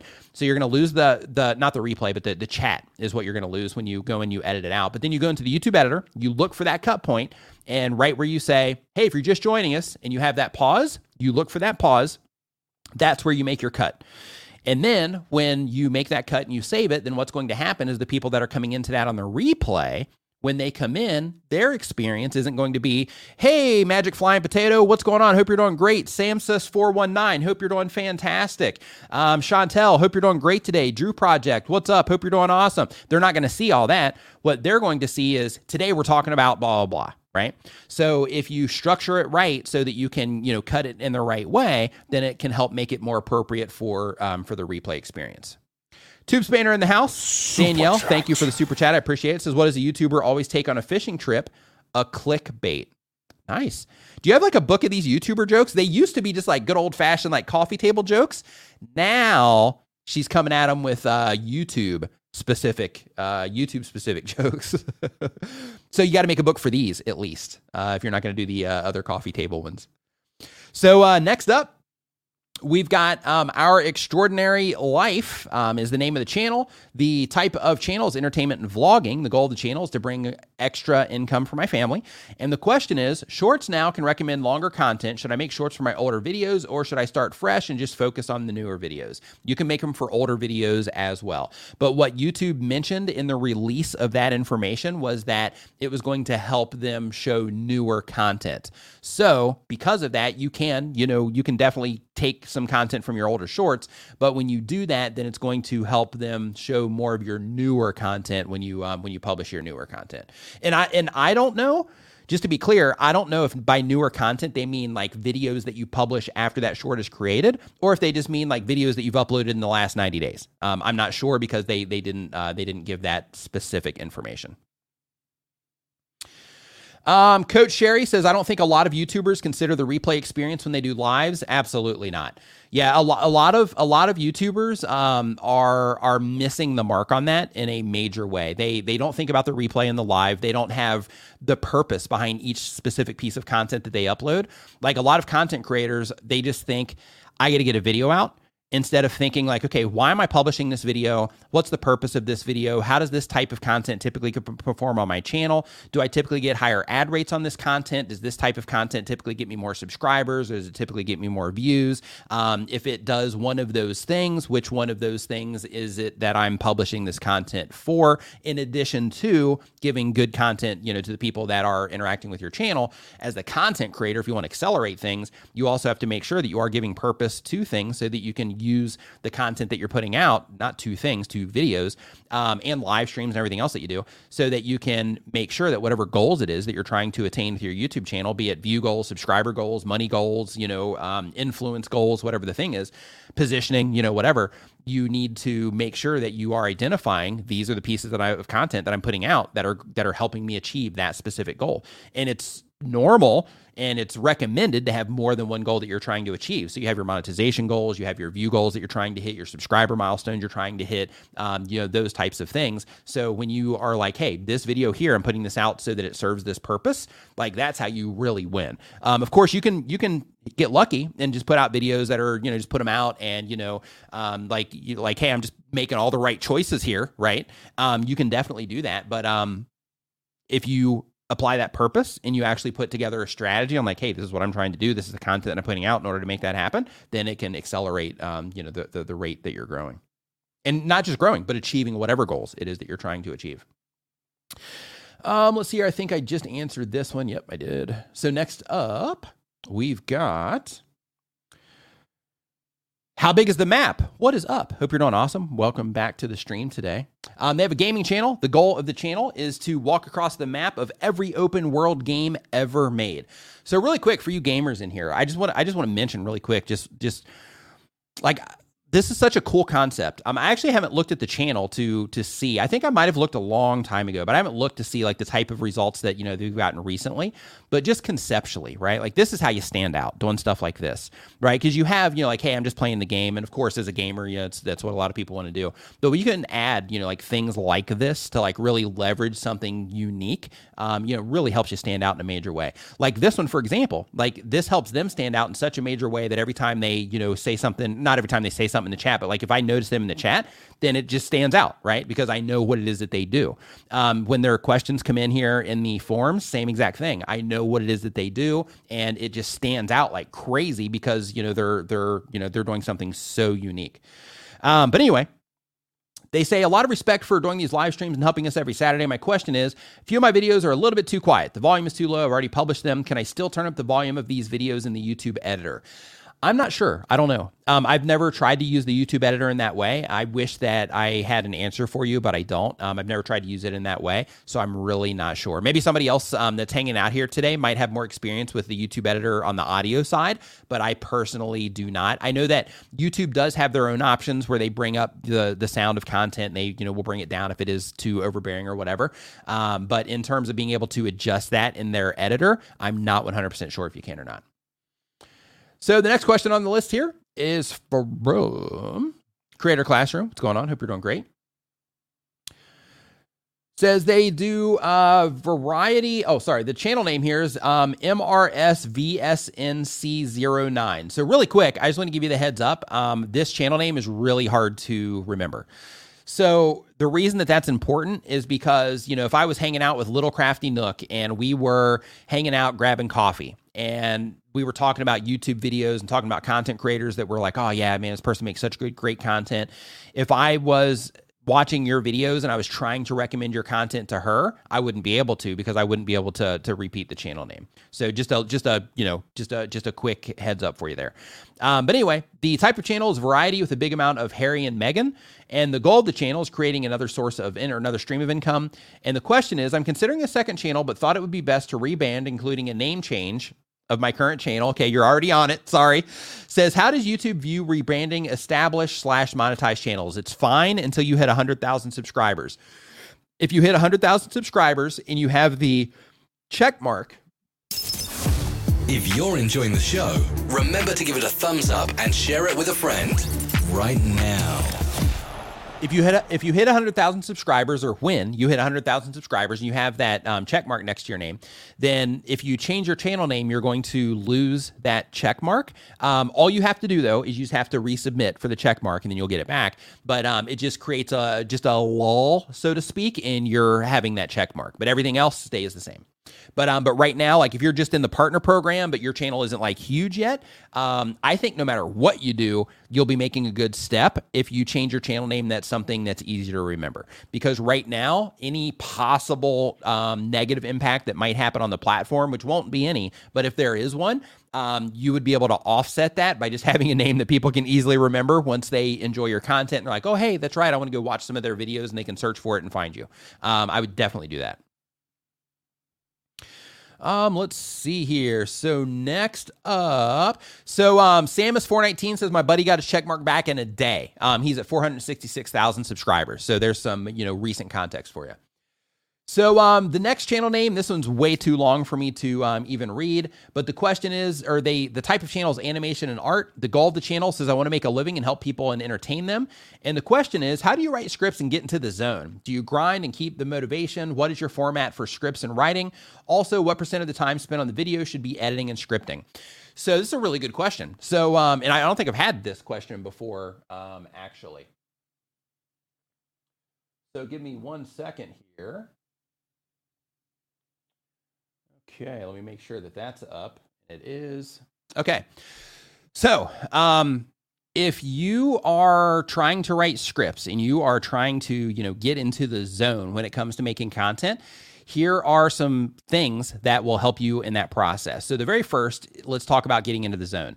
So, when it goes to getting into the zone, like getting, you know, in that mode to make videos, some people can just turn it on. They just turn on a camera and they go for it. But for the rest of us, what we have to do is we have to get ourselves to the point to where we can do that. And that comes with practice. So, for me, I do have some rituals that I'll typically do. It usually involves coffee, it involves sitting um, in wherever it is that I'm recording and just, you know, taking some breaths here for about five minutes or so and just kind of focusing on that to clear my mind out so I can focus a little bit better because my mind is all over the place, just, you know, like I'm, oh, ball, right? So because of that, it just helps me kind of focus and bring myself into you know the moment to where I'm getting ready to make some videos. If I'm live streaming, so for example, before this stream, I did a 15 minute meditation there for that, so that again I could get focused, so that I can ensure that I'm able to be present here instead of just thinking about other stuff while I'm streaming and stuff like that. Um, in addition to that, if I'm feeling a little bit kind of stiff and and all of that, I might jump around a little bit, not literally jumping around, but you know just kind of you know hopping around like this a little bit, and just kind of move my arms, just trying to like you know just loosen myself up a little bit, um, so that when I do sit down to start recording the content, I'm just a little bit more fluid in terms of how I feel. Uh, in addition to that, um, I'll speak out loud for a little bit. So it just primes my voice so that when I turn on the camera, that's not my voice for the first time of the day or for the first time in the last few hours that I'm speaking, so that everything comes across a little bit more smooth in my voice and all that as well. So those types of things just kind of help get into the zone. Now, when it comes to script writing, some things to think about. First, is TubeSpanner. If you've heard me talk about TubeSpanner before, they actually have script writing templates in there that you can use. So if you have a TubeSpanner account, they have some free ones too. But if you have a TubeSpanner account, you can go in there and you can you can go through the the script templates and you can just fill out each section there so that you can have a clear guide for those of you that don't know how to write scripts. But you can find out more about that at tubespanner.com. I got links in the description. But anyway, the next thing is that when you are writing your scripts, what you want to think about is you want to think about like in terms of the time, you want to think about okay, the very first part of this, this is going to be what people are going to experience right after they click. And if people leave during this moment in time, then it's going to be really like I'm not going to be able to hold their attention for the rest, right? Because they're going to be gone. So, one thing that's really important to YouTube is when people start your video that they make it a decent amount of time in the video or maybe even complete the video and then hopefully go and watch another video. So, what you want to make sure that you're thinking about when you're writing your script is the viewer experience. So, you want to share the information that you're sharing, but you also want to think about the experience experience that the viewers are going to have once they click on your video. So this is what it looks like. If somebody clicks on your video, then the very first thing that they see and or hear should be some type of confirmation related to how you package the video in terms of the thumbnail and title. So for example, if if it was a video about, you know, how to uh, you know, set up an iPhone, then in that case, you know, when it first started, you would mention, you know, hey, if you just got a new iPhone, you're looking to set it up, I'm going to be taking you through that process, blah blah blah. So then in that case, they know, hey, I just clicked on this. This is what I'm expecting. They're telling me right here, this is what they're going to do. So I'm in. From there, what you want to do is you want to start thinking of, okay, I've got them, I've got them hooked, I've got them a little bit committed there. So the next thing that I want to do is I want to start thinking of how can I lead into the content that I'm going to be putting together. Um, and you want to, as you're thinking of that particular process, you want to think, okay, so I'm going to be showing them how to do it. So then the next thing that I need to do is I need to either tell them why the thing I'm going to be showing them is important or why it would matter to them. And then from there, you want to start getting into the actual content itself, which is, you know, all the different things that you're going to be sharing or the story you're going to be telling or whatever the thing is. Now, if your content is 100% storytelling, then in that case, you start your video, you know, with a hook related to the story itself, but you still want to give some type of confirmation about um, or for the viewer that they are going to be getting what they're expecting from the click. So when you are starting with your hook, another thing to make sure that you are keeping in mind is that your thumbnail and title are also a part of your hook. Because if your thumbnail and title are making a suggestion and building an expectation of what somebody's going to get a, a, from a video, then in that case, you have to make sure that you're delivering that so that they'll, you know, want to continue watching. But as you go through the actual content itself, you want to start making sure that you are just thinking of it from the perspective of, okay, with this particular part that I added to this script, why is this important to the viewer? What help or context or what information does this add to this particular video or story that is going to add some type of value to the viewer that's watching it. And as you get through each different section in your script, you want to reevaluate that question. What does this add to the viewer? Would my video stand alone by itself if I took this particular part out of the video? Yes or no? And if it's yes, then just take it out right? Because it's not adding, you know, real value. It's kind of filler at that point. And then, of course, once you get to the end, instead of adding any type of finalizing language, anything like that, letting people know that the video is coming to an end, instead, you want to design the next step within your script. So what that looks like is as your video is coming to an end, you want to create some type of um, information to, in, within your video to where you lead into that next click, meaning they come to the end of your video instead of you saying and that's why i think this or that's why you should do this or that's how that works or you know and that's how you do this instead of doing that you would say something along the lines of um, you know, hey, so you know, you've made it this far. You don't even have to say you've made it this far in the video, but basically, they get to the end of your video, and you would say, if we're doing the the, the phone setup thing, in that particular case, you would say, okay, so now we've just set up your phone. So now that you got your phone set up, you there's, there's going to be some you know really cool apps that you definitely want to make sure that you have installed in your phone. So I have a video of the first apps that you should install into your phone once you set up your new phone. You can click into that right here. And the idea there is that you're essentially selling that next click based on something that would be interesting to the viewer. Now, in terms of why that stop button here. In terms of why um, that would be um, um, or in terms of the time that you should spend editing versus scripting, it really comes down to the content that you're putting out. So in some cases, people can do that sort of thing in like a few takes. Some people can do it in one take to where it requires hardly any editing at all. In some cases, based on the audience that you're trying to reach, you need to edit in a very heavy way. Um, like if you look at Mr. Beast, for example, he's reaching that younger crowd, so his edits are all over the place. You know, you get through like a gazillion cuts within the first like 30 seconds. Um, where people that are reaching older audiences, for example, they might slow things down a little bit. Um, if you're you're reaching people in the middle, then you try to find like a mix of the two or just content appropriate. So, for example, if somebody's coming in to watch a, a tutorial on how to do something, then in that particular case, you know, all of that stuff isn't going to help them learn what it is that they're trying to learn in the actual video itself. So therefore, your hook should be extremely short, and then you can get right into the content at that at that time. So when it comes to you know the amount of time that you should be spending, it's really dependent on exactly what it is that you're doing, and there really isn't a rule in terms of this is how much time you should spend scripting versus this is how much time you should spend writing or editing. So just to put this into context.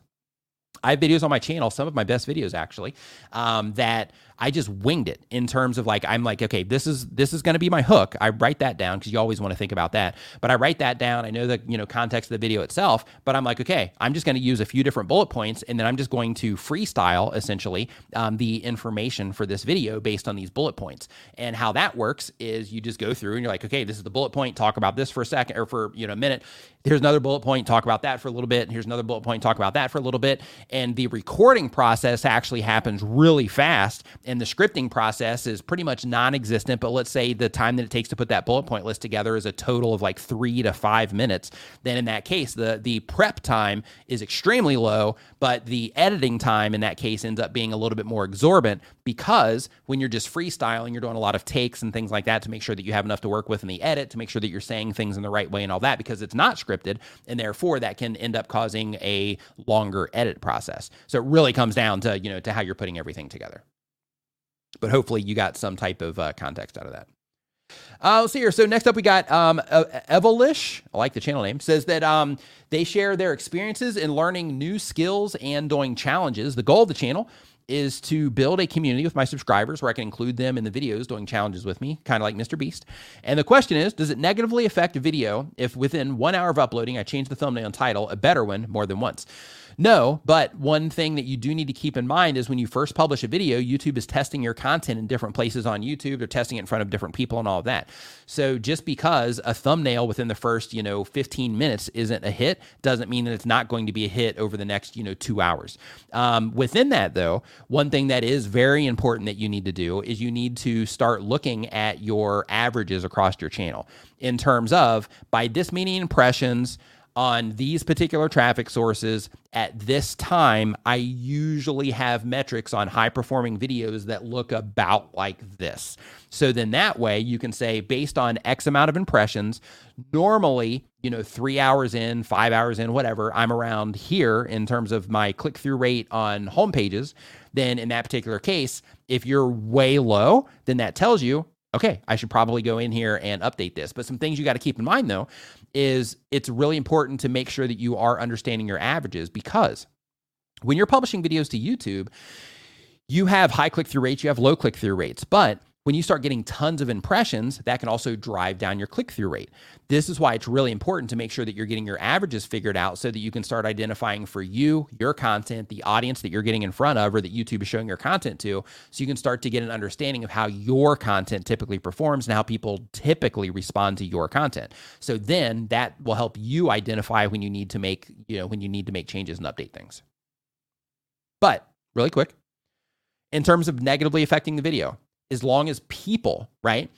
None of this stuff is related to YouTube's system, right? In terms of like, hey, when I change a thumbnail, then YouTube is going to all of a sudden start treating my video differently. It's not, it doesn't work that way. Instead, how it works is when you update that information, it causes the users of YouTube, the people that are interacting with YouTube, like you when you're not making, when you're actually, uh, you know, consuming content, it's how the people that YouTube is showing the content to are responding to it. That's what matters. So even though you might think that it's a better thumbnail, of course, the public decides once you publish it, right?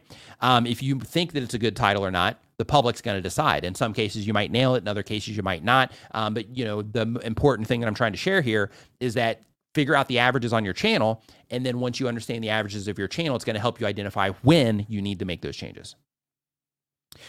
Next up on our list, we've got my name is Sean. What's up, Sean? Hope you're doing awesome. Love your channel name too. That's pretty clear. Um, it's an art channel. The goal of the channel is to share my journey and become an independent artist. Um, the question is Do you think utilizing shorts for time lapse drawings is a better direction for art content than long form? I feel like people get bored from longer time lapses. And since I'm an aspiring artist, I don't have a whole lot to say, nor am I comfortable with teaching art. I would definitely leverage shorts for if I was doing time lapse art, I would definitely try to leverage shorts for that. I would actually, if I was doing time lapse art, um, I would do YouTube Shorts and I would actually make it outside of the short shelf. And then I would upload it to YouTube Shorts. I would upload it to TikTok and I would upload it to Instagram Reels. So then that way you're taking that one piece of content, you're putting it on the major platforms, and uh, and then you get to see how each platform is going to treat that content. And you might end up blowing up on TikTok or Instagram, and your YouTube doing okay, or you might end up blowing up on YouTube and your TikTok and Instagram doing okay. But you're giving yourself huge opportunity there um, by by experimenting with that.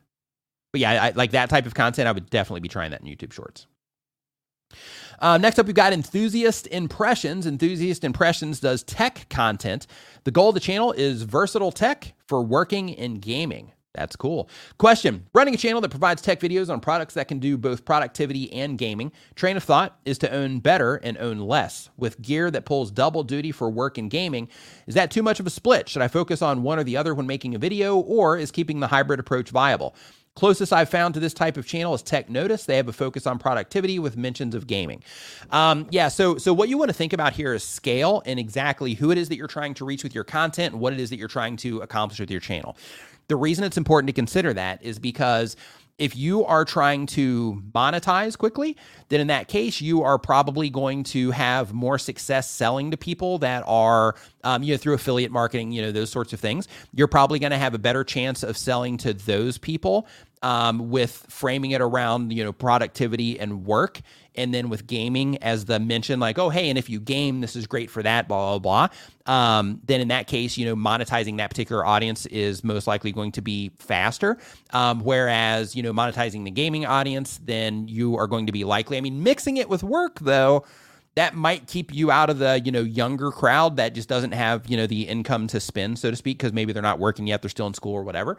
Um, so having that work layer will kind of separate you there um, but if it was me I would actually lean on the work side and then have gaming as the secondary, just because it opens you up, you know, um, you know, the potential. Um, it opens you up a lot more just because of the like. I, I'm thinking about it from a sustainability standpoint, which means you're going to be able to monetize it easy. You're going to have an endless amount of things to you know to talk about, um, and it's going to put you in front of the right audience, which is going to help you know which is going to help you you know monetize easy as well. And if you go after the work crowd, that's going to be great on the sponsorship side. Um, you can do good with sponsorships on the gaming side too, but if you go for the work crowd, you'll be you'll be able to get more if, if that's who your audience ends up becoming you'll be able to get more through your sponsorships at a lower level so to speak in terms of you know how big your channel is and your average view counts and all that um, compared to what it is that you're able to do in the gaming world. Because there's so many gamers and tons of gamers are reaching out to all these companies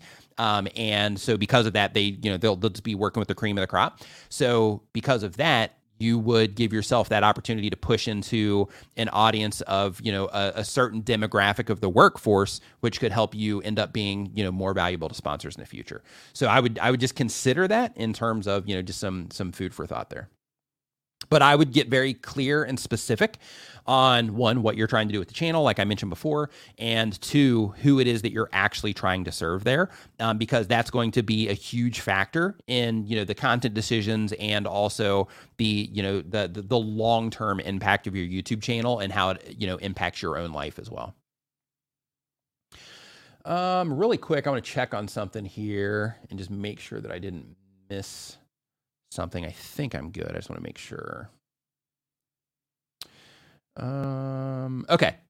So really quick, um, Cha-Ching King says I teach online reselling eBay. I have two types of videos on my channel. My tutorial videos perform better long term than my sourcing bolo videos.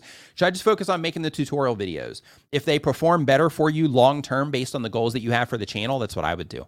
Um, and the reason for that is because, you know, they're doing the thing. All right. The other videos, if they're like quicker for you to make and they still bring in, you know, decent amount of views and things like that, and you have that clear reason for them, then in that case, yeah, you know, go ahead and put those out there too. But if you're like, you know what, I can make the same videos in the same amount of time at the same amount of value, they're going to accomplish, you know, help me accomplish what it is I'm trying to do with the channel. Um, then in that case, if they are historically proven to perform better, then I would I would double down on those as long as you know that's something you're willing to do, as long as you'll still also have you know personal satisfaction and joy from doing that. Heart Sprinkle. Super chat. Love the channel name. It makes me think of it makes me think of candy. Like uh, it makes me think like uh, like you know you know those Valentine hearts for some reason I don't know why, but those Valentine hearts. Uh, that's what that's what I think about when I see your channel name. It's probably your logo that made me think that way. But anyway, so it says I make art uh, videos for entertainment, not tutorials. I'm struggling with my thumbnail. Do you think it's better to show the item I'm painting blank or blurred out with a question mark or finished and painted? Um, so I would experiment with um, a before and after. I would experiment with just a highlight of the you know after version, and I would expect I would experiment with a uh, before version and then a after version, but then having the after version blurred out, but where you'd still be able to see all the color and you know all the stuff to where it's like, hey, there's something really interesting behind this blur or pixelation, whatever it is. So it's lightly pixelated enough to where even if it's small, you wouldn't really be able to see it, but you know that there would be something, you know, that it's the same object essentially. Um, I would experiment with those things with the thumb and see if that um see if that helps you out in any way. But um um but I would definitely try the before and after, and then um I wouldn't personally. I wouldn't do the blank canvas version um, just because if you're doing art, for example, or you're painting specific things, that would make them really kind of uninteresting. Um, so because of that, if you are going to be doing that, I would try to focus or I, experiment with it because you know people might click on that. You know the people that YouTube's showing your content to. So experiment with it, try it. You know on a few videos. But um, but I I would um, I would first I would try the you know before and after where you show it without and with um, the finished version, and then I would also try to show the the finished version um, as the uh, second version of that. All the things you make as cute items. Okay, yeah. So then in that case, yeah, I, I would definitely show that. Um, I would show that after um, as an experiment, and then the before and after. Um, those would be the main things that I would that I would try to focus on. Uh, let's see here. Fit Dad Chris says, What should I do to fill in the gaps Super between shows? My co host and I have been hosting Fit Dad Live bi weekly for 22 episodes now, alternating channels. So if you're filling in the gaps between shows, um, I, I thought you were doing fitness, like direct fitness related content. Um, if if that's not what you're doing, then based on the content that you are putting out, um, I would just try to find something related to it. So if you're just having conversations, like uh, you know, like you're doing a podcast or something like that, then you know it can be fine to just do your own you know episode, you know, from time to time if your friend's not available. So you have like a solo episode, then you have the episode that you do with them to keep that experience going. If you're having success with that, um, if you're not having tons of success than that, then in that or with that, then in that case, um, one thing that I would consider doing is um, trying to just figure out another type of content that you can put out. I think it's kind of what you're asking. But if it's fitness content, then in that case, you have your podcast that you do, and then have you know like tip, you know, fitness tip related, you know, content that you can share would be something that I would experiment with. Just some you know food for thought there. So next up on our list here, we've got gaming with Jail. Gaming with Jail says that they do daily content. Um, it's gaming content as well. The goal of the channel is loading for fun, ultimately grow a following, make money, and go full time. The question is I work long hours at a high stress job. I usually only post one long form video per week, but I post daily humorous shorts related to my content. I'm growing rapidly and I want to make sure that I maintain the momentum. What do you think is the best way to approach this moving forward? Am I on the right track? If people are responding to what it is that you're doing, keep doing it exactly as you're doing it right now. Of course, put out experimental, you know, content um, from time to time to see how people respond to that as well, to see if you can notch it up a tad.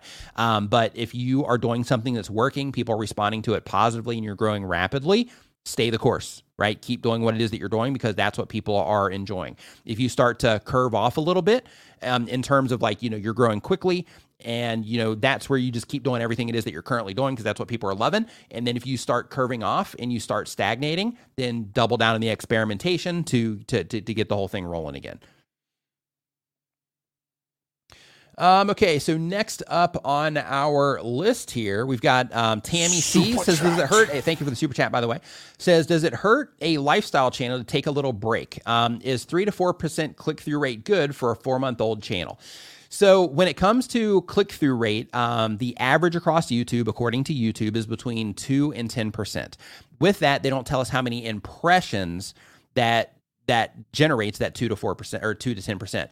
So one thing that is important to think about is that your click through rate is going to vary depending on the amount of impressions that you're getting. So, what that means is if you're getting a low amount of impressions, it's much easier to keep a higher click through rate than it is if you are getting crushed with impressions. And, and what an impression is, in case you're not familiar with that, I have a whole video on words that you should know as a YouTuber. So make sure that you watch that video on my channel for everybody that hasn't watched that yet, because um, it just helps you know all of this stuff sink in more. But basically, when it comes to the impressions, an impression is when YouTube shows your content to somebody on the platform for more than a second. So that you know your thumbnail on fully visible on screen on whatever device for more than a second. So if that happens at scale and they're showing your content to, you know, thousands or tens of thousands or hundreds of thousands of people, then of course that's going to end up drawing down your click through rate for the more people that they show it to. Because as they start showing it to more and more people, they become less and less qualified to be the ideal viewer for that content. However, when you're getting a low amount of impressions, the system is just trying it in front of the people that the system thinks are the most primed for that content. If they don't respond to it, then in that particular case, it's going to really hurt you. But if they do, then that limited amount of people is going to kind of inflate your click through rate because because they are the most primed for the content. So because of that, in terms of three to four percent being good, it you know really comes down to you know one where you're getting that three to four percent from, the impressions that you're getting for that three to four percent, um, what the three four three to four percent is compared to um, you know similar channels like yours. So you know one of the other things that you have to factor in because one of the questions that I get a lot on Twitter and stuff like that is people are like, hey I have a higher click through rate here, um, and you know my average view duration, like all the stuff. You know my videos should be doing better. Why is it not? And the answer to that, and YouTube shares this information publicly as well, is that it's not just about like getting the averages helps you know when you need to make changes, but you're also competing with all of the other videos on the platform right now that YouTube thinks is a good fit for your audience. So if there's a lot of really high performing content on the platform that YouTube thinks is an ideal fit for your audience and you are falling below par of the averages of what those you know that content's hitting then that can negatively impact your reach as well. So you know you have to factor in all of these things when it comes to uh, you know when it comes to your video performance. But um, in terms of does it hurt to take a lifestyle uh, a lifestyle channel to take a little break? It does. And it's not necessarily i mean it does hurt on the youtube side when you take breaks because if you're starting to pick up momentum of some kind and you take a break then everything can kind of stagnate and sometimes fall. In some cases you can bring it back quickly. In some cases it can take a really long time. A really good friend of mine one thing that he does on a regular basis is he will come in hard on his YouTube channel and he'll just start going for it, right? Because that's just how he rolls. He's either 100% or zero. So when he's 100%, he goes in, he's always 100% in something, but, but, but whatever that thing is is the thing that all the attention goes to and he doesn't you know give attention to other things so what happens is he'll come back to his youtube channel He'll grind it out on his YouTube channel. He'll get everything like moving. He'll start, you know, really climbing in terms of momentum.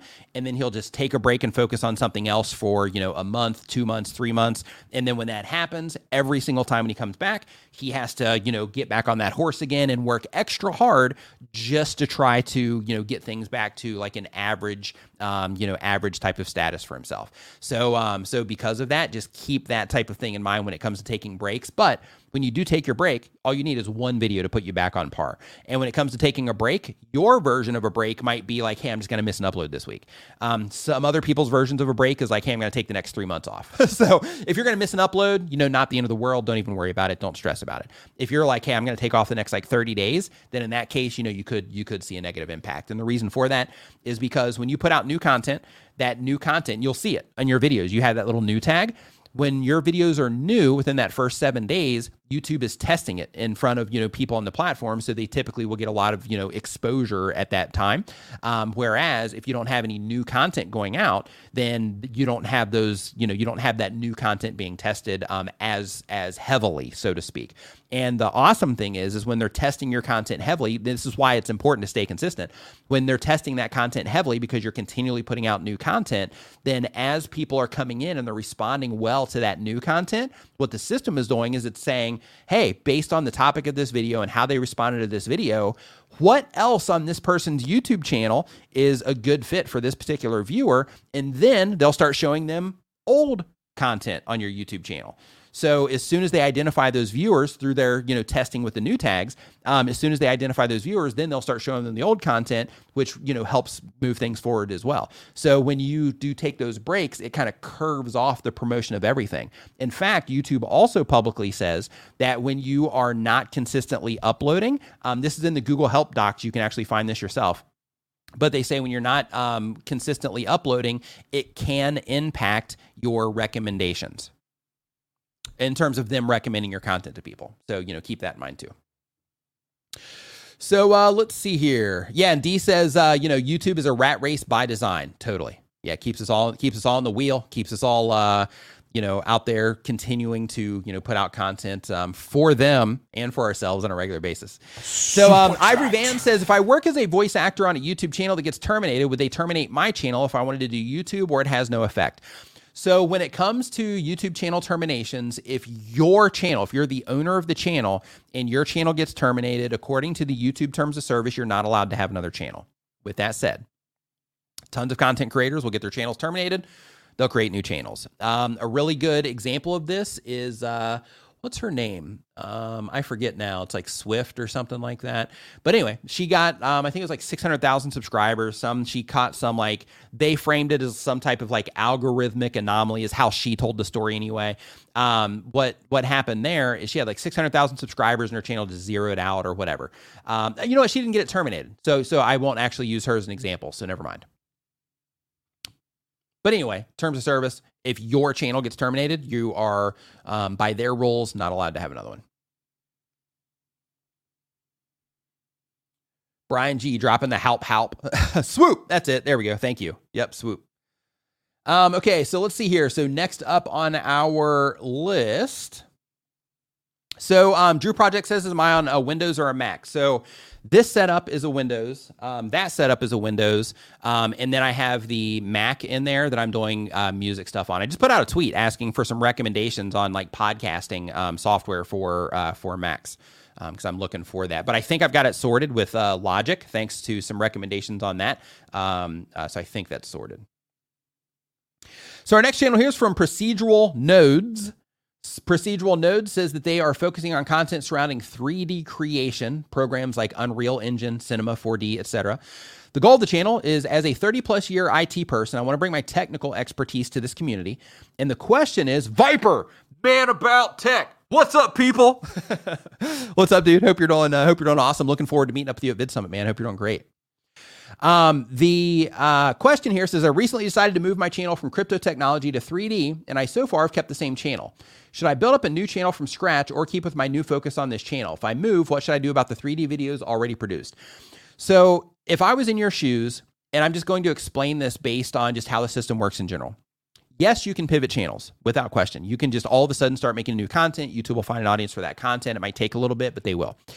The downside of that is since you do have those 3D videos on your channel, and or sorry, since you have those crypto videos on your channel, then you have to think about it from the perspective of what I just mentioned in terms of somebody new comes into your channel, they start interacting with your content, and then YouTube has an archive of content that they can show that particular viewer. In your case, since you have all those crypto videos, it's not going to be a good fit for them. So when they recommend it to them, they're not going to be likely to respond to it. That's going to hurt your click through rate. It's going to lower the amount of you know impressions that you're getting for you know that stuff for people that are newly interacting with the channel because they're just not going to respond to it as well. However, if you take the other approach and you're like, hey, I'm just going to do this on a new channel, base everything on this channel around 3D, you build it from the ground up that way, then every single video that you have on that channel for all time will be relevant to the audience that you are trying to reach with that particular content. So, when you put out a new piece of content, YouTube tests it, they enjoy that content. As you start growing your archive, then they have content that's relevant to every single viewer that's interacting with that channel that they can start suggesting to them.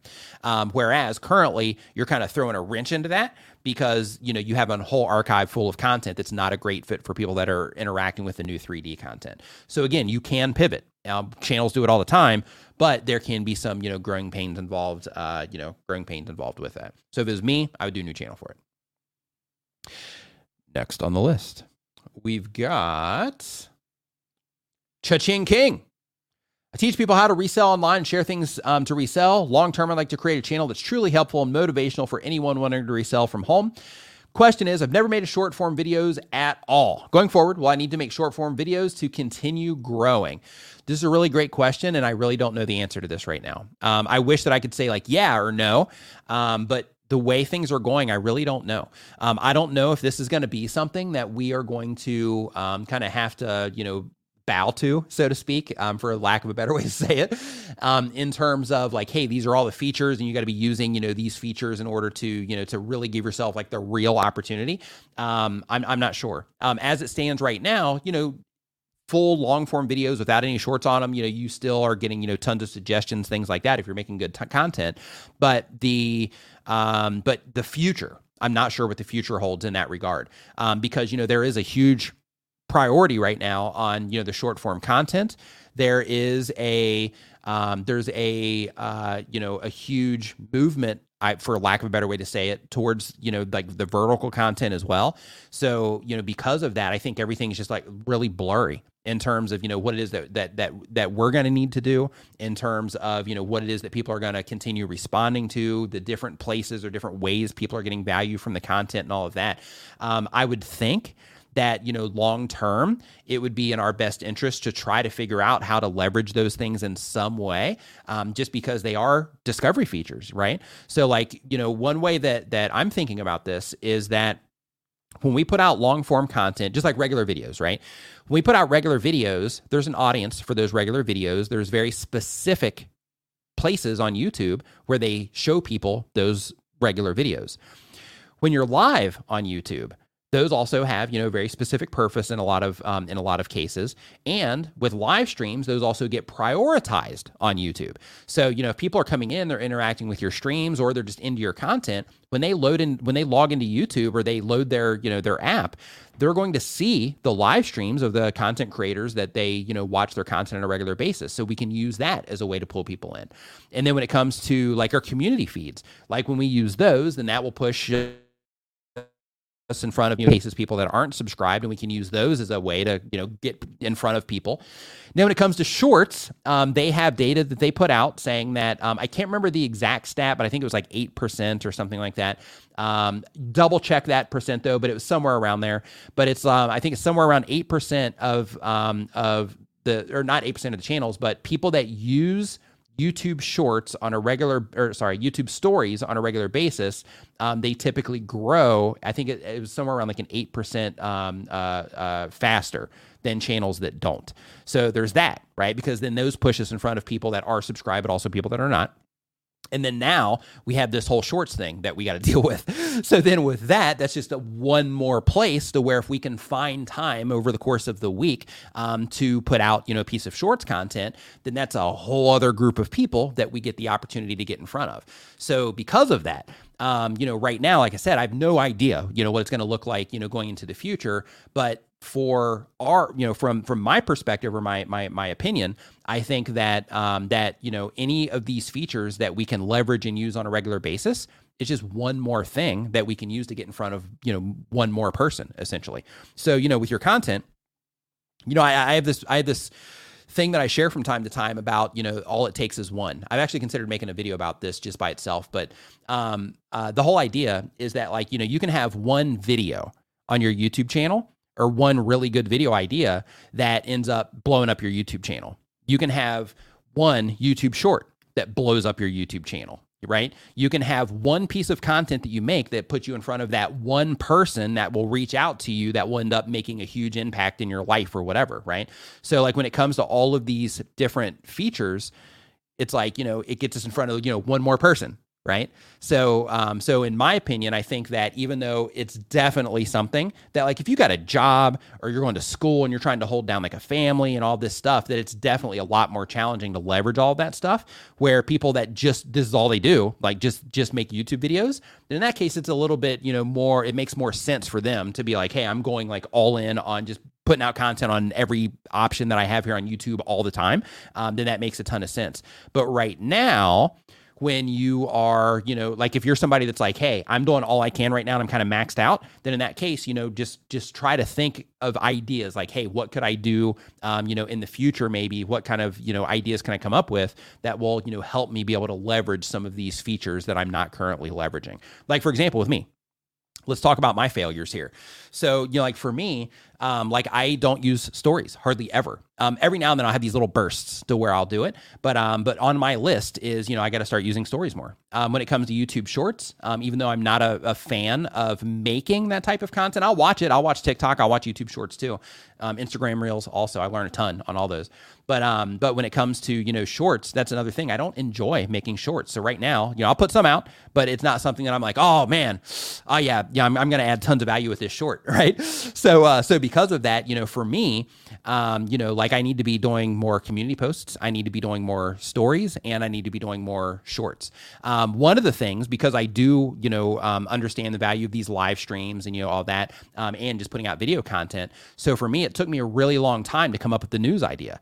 Um, but now that that's deployed, people are really enjoying that as well. It doesn't take a ton of time, and that was a great way for me to add just some supplemental content to the channel that adds tons of value to people. Um, that also helps me stay in the loop with stuff that I'm already, you know, interacting with or consuming anyway. Um, and then, you know, sharing that information, you know, with you guys through the news segment. So if you can find things like that also to where if you just, you know, think about it a lot, then, you know, those little ideas here and there will come up to where you'll be like, hey, maybe I can use this for a short, or maybe I can make this a theme that I do in my stories, or maybe I can do like a quick live stream about this, or, you know, whatever the thing is. So, you know, to spend the time thinking about it. Funny thing with the news. So, uh, um, without saying too much, it's hilarious too. You know, what one thing that um that I just want to just mention, you know, to everybody here because you're all content creators. Um, you know, like when you step out of the box and you start, you know, in your space, if you start, you know, coming up with ideas that other people aren't coming up with, and you start doing, you know, so just some cool stuff and all of that, other people in your space are going to copy what it is that you're doing. It's the nature of the beast, and you can't really get upset about it, but you can, right? So, um, so I just found that another channel. Now, I'm not gonna not gonna call them out yet, but like another channel um, that makes content, you know, to help content creators. They also started a news segment, and uh, it's hilarious because it's like the the news that they're sharing is stuff that I was sharing like as it was breaking, and they're framing it as breaking, but really it's like a month old, you know, news. It's kind of funny, but um, but you know, just as a heads up to everybody here, I don't even know why I started walking down this path. I think because I mentioned the news, but um, but you know, just as a heads up, you know, for those of you that are here that are going to be the people in your space that are just coming up with the ideas and trying to do stuff that everybody else isn't when you get the opportunity to. Um, for those of you that are doing that, just be ready that you know people are definitely um, going to come in and just start copying like everything it is that you do. So like even when you come up with new stuff, um, they will uh, you know people are going to come in and just start uh, just start you know doing your thing. So uh, next up on the list, Oops, sorry. Is uh, Game Life 44 says that they upload one time per week or more. They do mobile gaming content. Um, the goal of the channel is to grow a monetized channel for additional income from my love of gaming. And the question is Should the YouTube shorts be clips from longer content or should it be a new video from trying to lead the viewer to view longer content? So if you're trying to get them to go from the short form content to the long form content, if you sample your video um, and you you know clip it out that way, then what's going to happen is YouTube is going to put a link there right to where people can literally click on the link to the long form video so if you're trying to make that happen then um, then clipping out is a good move if you're trying to just impact that viewer and get them to enjoy that short so that the short performs well then in that case, what you want to do is you want to put out original content for the short to create an awesome experience that is designed for the short shelf. Create that, and then algorithmically for the people that enjoy that short, YouTube will recommend them your long form content. So you have you know you have those two avenues um, to where you're able to do that right now. Um, let's see here. Next up on our list, we've got by Lady Fee says that they do mukbang content. The goal is to grow to the point that it can be my mainstream of income. And the question is, let me know how I can be better in all areas. Pay attention, be intentional, and always be working on your skill set. Here's the thing. Um, in terms of you know things that you can do to be better, things that we can all do to be better, as we progress through time with all this whole content thing, more and more people are getting into it, and as more and more people get into it, that means there's a lot of people that are finding new ways to do it. They're finding better ways to do it. They're finding more efficient ways to do it. And that means that in order to, to keep doing it and keep doing it to the to the rate that you know that it's that it's going to you know um, help you like in your case you know be like an income source then you have to keep leveling up all the time right? It's part of the thing. Like so, in addition to the hamster wheel of continually putting out content, you also you also got to be you know leveling up your skill sets and trying to come up with new ideas and trying to you know just just you know keep pushing things forward for the sake of just you know making sure that you're you know competitive so um so you know definitely in terms of you know things that you can do to improve work on your work on your skill sets be intentional about uh, you know everything it is that you're doing and uh and and, and keep you know keep at it Learn Spanish World says, Do you think YouTube will still be around in 10 years' time? What's the future of YouTube? Um, I do think they'll be around in 10 years' time, but in terms of the future of YouTube, I'm not 100% sure.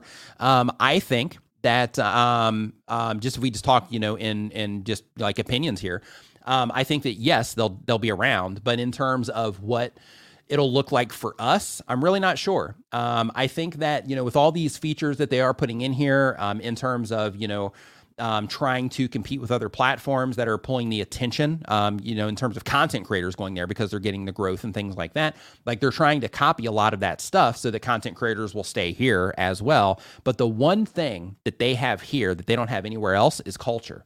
And I know that sounds weird, but on YouTube, we have the whole like, you know, subscriber thing. Um, they used to have like YouTube specific, you know, events that you go to and things like that. Now we just have like YouTube specific conferences. But even with those, now, you know, Instagram's in there, TikTok's in there, and all of that. Um, but when it comes to uh, YouTube, it's, you know, the monetization here um, is great and uh, um, all of that. The thing that I think will end up happening in the future probably is probably um, subscriber counts, things like that, you know, because they're already becoming less relevant. So since the subscriber count is becoming less relevant already, like way less relevant than it used to be, like now, like in addition to clicking the bell and all that stuff, you know, like you almost have to, you know, be like, yeah, I invite this person to show up at my house and let them know that they just published a video is almost where they're at now, right? In terms of the relevance of, you know, the, uh, being a subscriber to somebody's YouTube channel. But um, uh, when it comes to the subscriber count, it's just so it, like it, like it's it, like it almost doesn't even it does matter, but not really. The data behind the channel matters, but the amount of people that are subscribed that that doesn't seem to matter, you know, as much.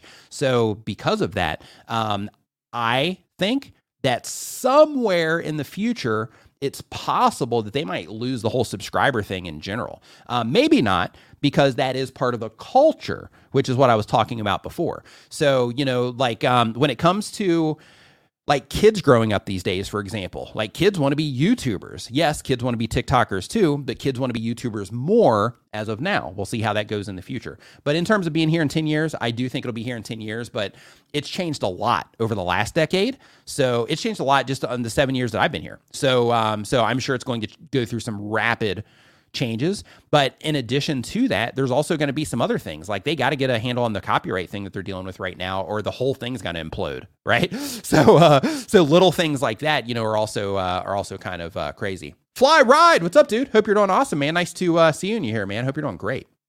But overall, yeah, I think it'll be here in 10 years. Um, and I think that more importantly, um, as a content creator, right? Like once you learn how to do the thing in terms of learning how to make videos, learning how to make videos that people respond to, understanding just the basic concepts. A lot of the stuff that we share here, um, just the basic concepts of like, okay, how do I bring attention to something? How do I get people to click on something? How do I make something that people will enjoy? Like when I'm making it for me, it's totally different than when I'm making it for someone else or for other people. So once you develop that skill and you learn how to do it, um, you'll be able to you know secure your you know your ability to tap into that opportunity um, for a very long time. Um, if it's here or not, it'll probably be here. This will at least be one of the factors because it's like it's it's such a behemoth um, that it, it's definitely not too big to, to, to fail or to end up in you know like you know have some type of legal thing applied to it that ends up breaking everything or whatever. It's definitely not too big for that. Um, however, again, the culture of this whole thing is really deep and ingrained in um, humanity, really, at this point, or at least, you know, all the Western, or not Western countries, but everywhere where YouTube isn't blocked, YouTube is a major part of society. And because of that, I think that, you know, that, that it definitely has a really, you know, really positive, uh, you know, future. Um, I'm just not sure, you know, exactly what it's going to look like. Um, let's see here. So next up on the list, we got Lajima Linda. I hope I'm saying that correctly. I apologize um, if not Linda.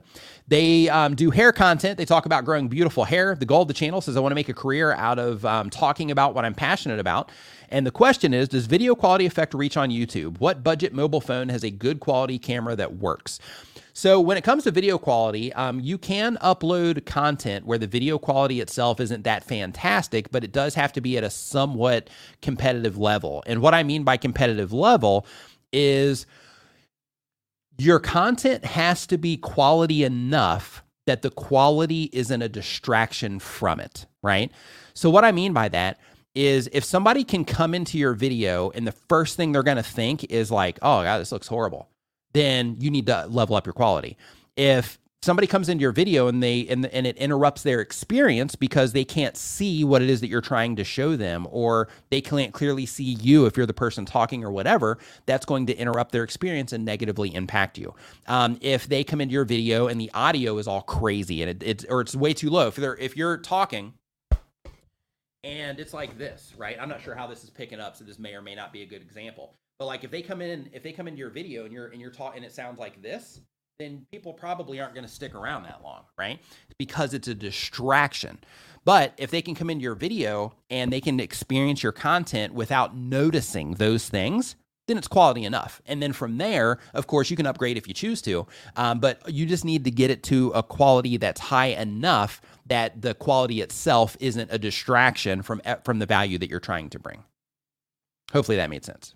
Um, in terms of a budget mobile phone that works, me personally, I'm not like you know I'm not in the mobile phone space. Um, like I'm still using a iPhone 11, and you can even look right here. Look look at how busted.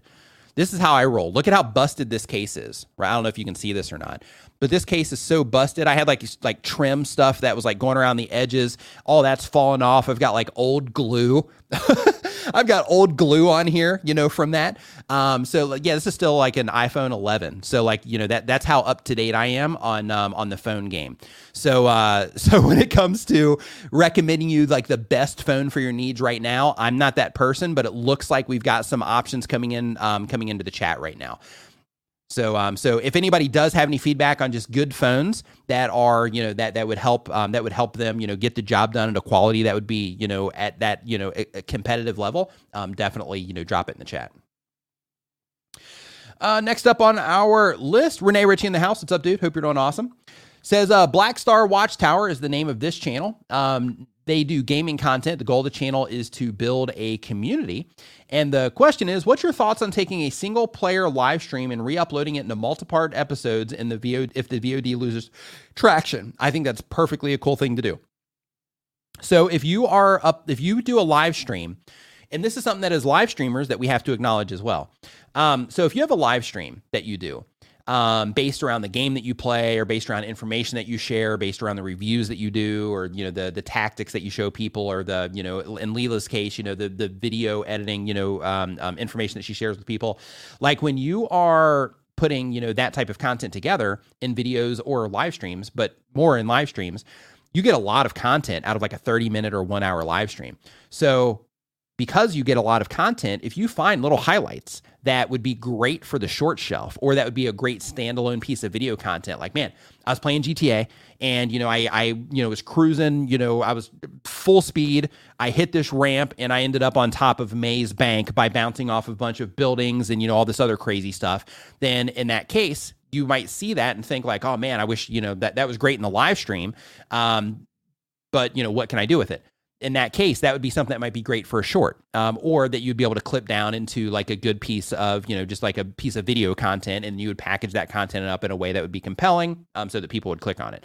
So, you know, taking what happens in your live streams, cutting out parts of that, and then repurposing that um, for additional content is definitely um, a good thing to do. So, next up on our list here, we've got Everyday Cooking Dad. Everyday Cooking Dad says they do cooking content Who knew? the goal of the channel is a side gig. And the question is my channel is about what I cook every day as a dad. I cook a variety of things. Um, I try to put up two videos a week. Our cooking channel is harder to grow than other channels. I have one video that was mostly shown in Taiwan. My target audience is in the USA. So when you are um, when you're putting out cooking content, people absolutely respond to cooking content on YouTube. But one thing that you need to do is you need to go and look and see the types of videos that are showing up when you look for content. Like if you look for like a, a, like a dish that you're making then in that case just go just do a quick youtube search and see how people are representing that. And the reason that you want to do that is because the stuff that youtube is going to show you is the stuff that people are responding to. So use that as your guide in terms of like okay how good do i need to make my pictures? What do my videos need to look like? You know things like that because then that will help you be able to better serve the audience that's into that type of content. And they're not they're not harder to grow um, another thing that you can do here as well is um, I actually had a channel reach out to me um, not too long ago that uh, they grew a cooking channel um, off of a coffee video. They got 2 million subscribers on the channel, and a coffee video did most of that for them. So, but that particular coffee video, the reason that one did um, most of the heavy lifting for them is because that particular coffee video was a coffee that was trending at the time, and they were one of the first people to make a video on YouTube about that particular way of doing coffee. And it was literally trending on Google um, at the time they made it. They noticed that, and they're like, "Hey, let me make a video showing people, you know, my version of this." And they did, and it, you know, it took their channel um, to the moon, so to speak. So when it comes to, you know, your the things that you're cooking in your case, you're just showing people, you know, the the recipes that you're putting together as you're putting them together, instead of taking that, you know, that approach approach. So one thing that I would recommend is that you do just, you know, go and look for different recipes and go look for, you know, cooking and recipes and things like that in Google Trends. And you go to trends.google.com to find this, but go and look for that and just, you know, every day, just check it and just say, hey, is there anything that is trending right now that maybe is new to me that I would like to try to make or anything like that, where I could, you know, kind of get in on some of these opportunities so that you could be, you know, a first person or one of the first people to make videos about that particular thing that might help you get a little bit more traction. And then once you get that traction, and that will help support the other videos if people respond positively to that. Um, let's see here. So next up on our list here, really quick, we got the Crouch Ranch. Super Crouch. Ranch says, "Hey Nick, I also asked a question in your form about changing the name of an established channel. I hope you get to it."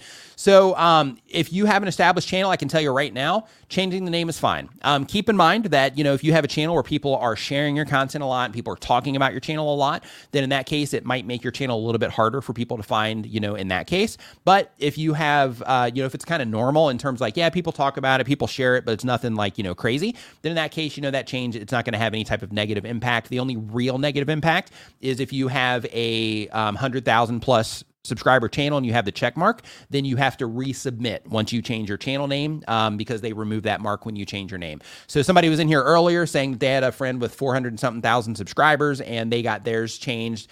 I think it was like within a day or within an hour or something like that. So it can happen quick, but I'm just saying that's you know just a little thing that you'll have to deal with if you um, if you have a play button. Next up, if I do run into the question, if there are more specifics to it, then I will um, then I'll address it uh, once I hit it. Um, so Ace TV Boxing says that they do boxing and sports content. The goal of the channel is inform about all things boxing. And the question is, how do I grow? I share my videos in several places. So this is a great question. Um, and it's a great question because it's it's something that gets asked in every live stream, but it's something that we actually haven't talked about um, in this live stream in terms of specifics. So, as who here's a new content creator? Like, who here's been on YouTube for, um, let's say, s- six months or less? If that's you, just say me. But when it comes to growing a YouTube channel, um, a thing that you have to get really familiar with and that you have to understand very deeply is that everything on YouTube is based on performance. And what that means is, if people respond, I, I, I see it, Doug. Thank you. Um, I will get to that. Um, I'll get to that right here in a second. Thank you. Um, if you if you um, publish a piece of content to YouTube and people respond to it positively in terms of when YouTube shows it to people on their home pages, suggested videos, mobile feeds, search, whatever, that people click on it at a competitive rate and they enjoy that content at a competitive rate, then YouTube is going to continue showing it to people until it falls into where it's not, you know, as competitive anymore.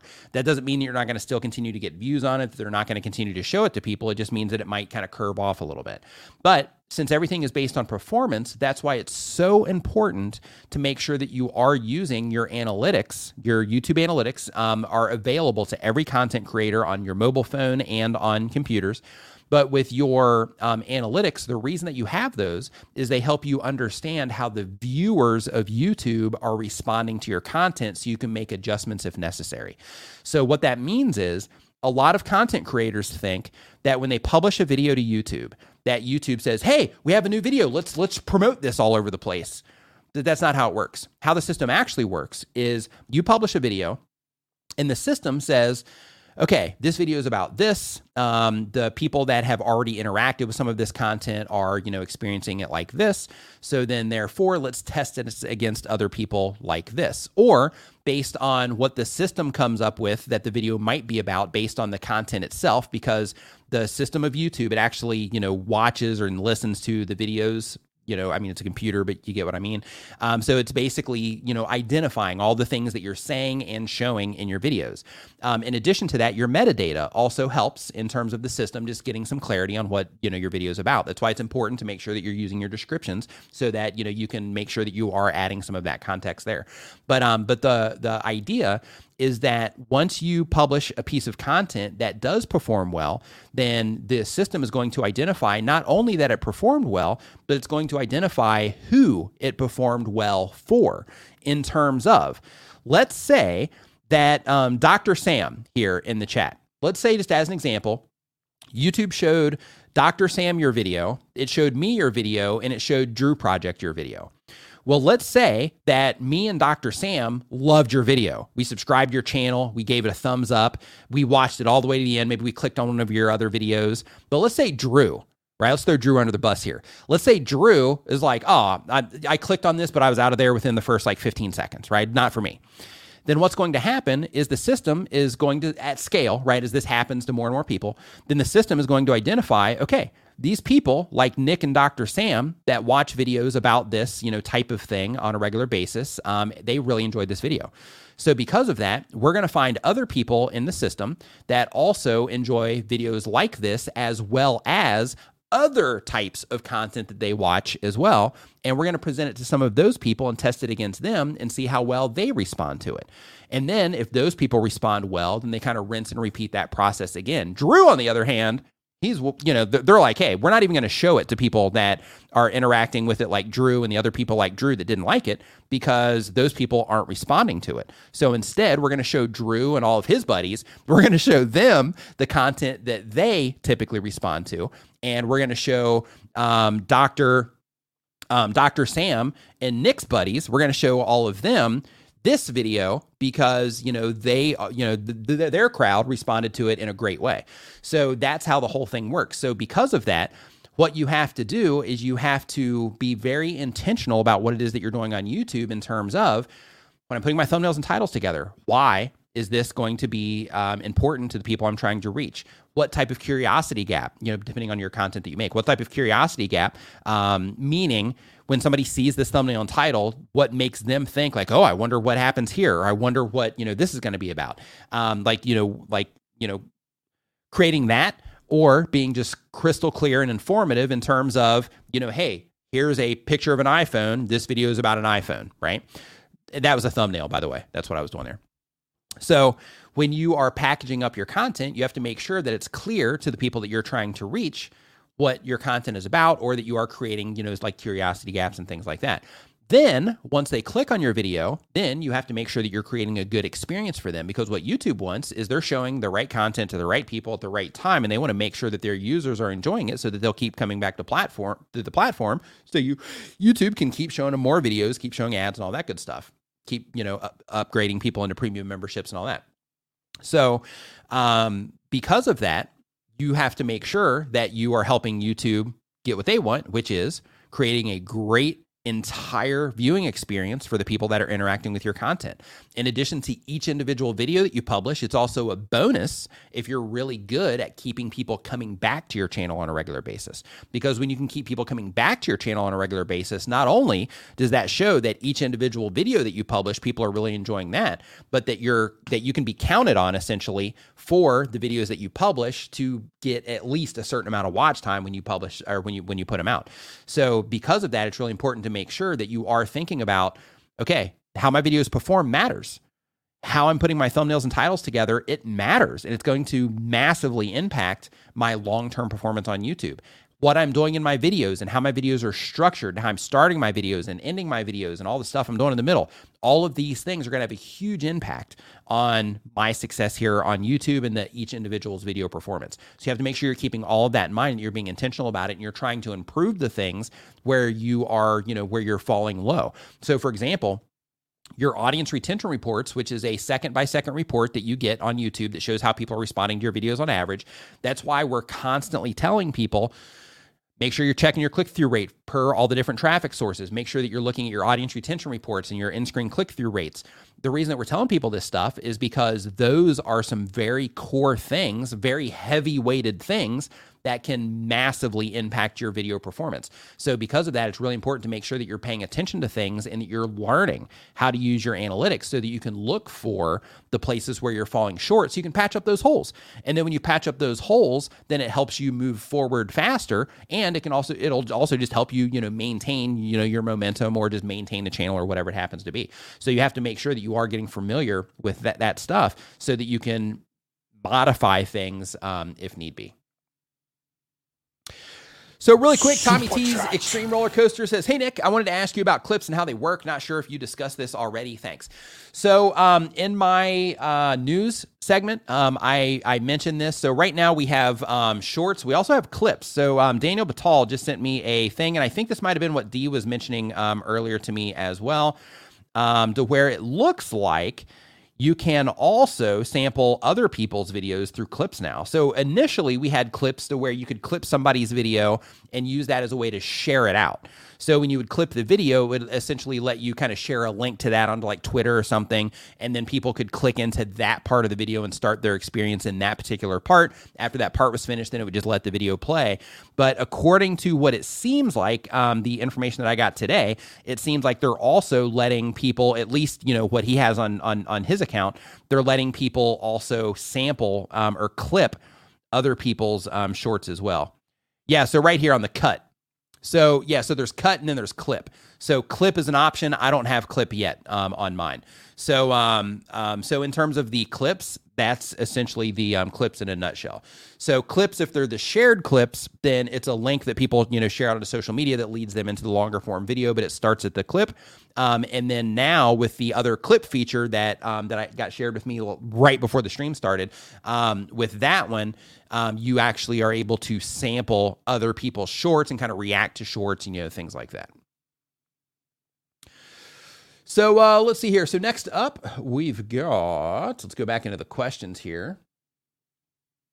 We're just like moving right along today. This is a, this is a good stream. I feel I, some streams you like feel like great about them. Some streams you you know are kind of like okay, yeah, it was, it was all right. This feels like a good stream today. So um, trying to the cuber says they upload when they have time. Um, the the channel is about cubing. The goal of the channel is to reach a thousand subscribers, and the question is, um, Nick, get I um, Hi, Nick. Did I ask you one question? Why my views suddenly go down? Is it because of the algorithm? So it's not necessarily that it's because of the algorithm, it's because of how people are responding to your content. So when it comes to people responding to your content, that whole thing that I just went through about, you know, YouTube being about performance, if your views suddenly go down, then that means that you have kind of fallen off on the performance side, or other videos on the platform have, you know, kind of overtaken you, so to speak, in terms of them overperforming compared to your content, um, at least for that moment in time. Things, you know, it's always, you know, everything's moving in real time.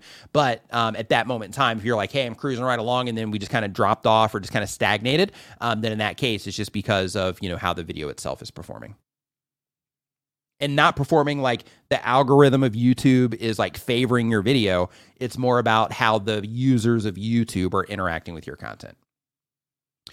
Um, next up, we've got Traderin. I think we did one from you already, but just to be clear, oh no, that was a super chat. Okay. So the type of channels trading stocks, the goal is to get audience putting value. And the question is um, is to improve my channel. Okay. So we're not looking at channels. Um, so, uh, so I'm going to skip that one. So D says that um, we can even clip live streams while they're live. So you can clip this into a short on your channel, or you can just clip it and share it. I know you can clip it and share it, um, but can you clip it into a can you clip it into a short? That's pretty awesome. Um, if so. So um, one step, he's sending me the message right here. Can clip you live now. Yeah, so is it clipping into a short? That's what I'm. That's what I'm trying to get to. The, that's what I'm trying to get to the bottom of. so one step is our um, is our next channel here that we um, that we're talking about. They do fighting games. The goal of the channel is to turn my goals, skills, and passion into a fun, lovable, and profitable, lovable, and profitable career. Question, my dude explanation point, explanation point. What's up? Hope you're doing awesome. Says, good morning, good evening. So, as a gaming channel, I have to say I just crossed 11,000 subscribers, 3 million individual viewers, and I've made $5,000 in the past two months. Next question. Wrong button. High five and fist bump to you for your progress, for your growth, for hitting those milestones. All of those are massive. And nothing but great things on the horizon. Now, I say this not to brag, but to motivate. I see a ton of gamers in here. Okay, so so this comment is for you guys. So all of you gamers in here, this is for you. I see a ton of gamers in here in the stream, chat all the time, in the stream slash chat all the time, and I'm here as proof that you just got to keep going, keep learning, keep experimenting. It's doable. It's hard, but it's doable. Four years in, and I'm starting to really see progress. Thanks to Nick for all his help too. But I started four years ago doing Fortnite, Call of Duty, basically games that were just popular and I wanted easy views. After realizing they weren't my true passion and seeing fighting games were, because I love fighting games, I know a ton about them and the competition is as saturated as some others might be, I made the content switch. And boy, was that the best decision I've ever made. A quick backstory to boost you gamers' confidence out there. Keep going, live by your analytics, and always learn. You got this. And of course, thank you, Nick, for teaching me those hard to swallow lessons awesome feedback there. Nice work to you for the um, you know for the goals that you're smashing through, and um, and thank you for the inspiring message um, to to all the gamers in here as well. So next up, we've got 86th Street Project. 86th Street Project says that they um, the type of channel is helping people um, that work in the back of house in a restaurant, and the goal of the channel is giving quality information and helping people that work in back of house in restaurants. And the question is, I'd like to know um, if it's worth experimenting with vertical only format for long videos, not just shorts. My logic is that YouTube has changed the way that vertical long form is displayed to viewers, and now that YouTube has the edit into a short feature, it won't make the video look cropped awkwardly if I use that feature and post to my shorts thoughts you can always experiment with it, right? You can always experiment. Experiment, see how your audience responds to it, and just see how the people that YouTube shows it to respond to it. Um, you might, you know, be awesome in that regard. So I know, for example, like Billie Eilish, um, she put out. I don't know if she still does this or not, but I know some of her um, videos that were put out on on either Vevo or something like that. They came out um, in vertical format, and this is way before Shorts. This is like two years ago. Um, so you know, there are channels that do that sort of thing. I don't know if they're still doing it or not over there, but um, but there are channels that do that sort of of So it's definitely something to experiment with if you think that hey, you know, this is going to help me be able to deliver, you know, the value. Plus, especially if I'm, you know, going after mobile only viewers. So this is one of those places where this actually might work against you. So if with your content type, if you go into your analytics and you see most almost everybody is interacting with your content, this is another place. Remember how we're like, hey, use your analytics to understand things this is another place where you can use that information. So you can actually go into your YouTube analytics and you can see the devices that people are interacting with your content on. So you can see how many people are in there on on mobile phones. If you find that almost everybody is on a mobile device, then in that case, what it is that you are considering would make more sense than if you're like, hey, most people are actually coming in on like tablets and on um, TVs and computers. If you find that that's the majority, then in that case, you want to make content for them, right? And make it wide. So, right now, um, and this is important for everybody to know, is that when it comes to YouTube, right now they are having a surge, um, so to speak, or they're just having a lot of growth um, in TV viewership and this is part of why the question earlier about you know YouTube in 10 years. This is why also I was thinking like, huh, yeah, I'm curious how that's going to go as well. But because they're having such a, a big rise in TV viewership, another thing to make sure that you are considering with your content is that you know if your audience is an audience that would be watching your content on TV, make sure that your content is quality enough or ratio correct for people to be watching it on TVs, um, TVs as well. So thank you for asking that question because it kind of led me into the whole TV thing. So thank you. Um, really quick, Learn Spanish World says, is it true that vlogging is dead in 2022? What are the best niches? So I don't think that vlogging is dead per se. I think that um, it's challenging because it's hard. Like if you are not really good at writing titles and coming up conceptually with with topics and thinking of how to frame your vlog in a way that's compelling from the outside, then in that case, it's going to be really challenging. Um, but if people respond to it, then you're still gonna you're still gonna grow. Um, the difference is if you vlog in a way to where you can kind of design your vlog around like okay hey today we're going to go do this and we are um, today we're going to go do this and i'm going to package it in this way and i'm going to make sure that i get these shots and make sure that you know i'm being a little bit intentional of how i'm putting the vlog together instead of just kind of loosely just like following me around for the day.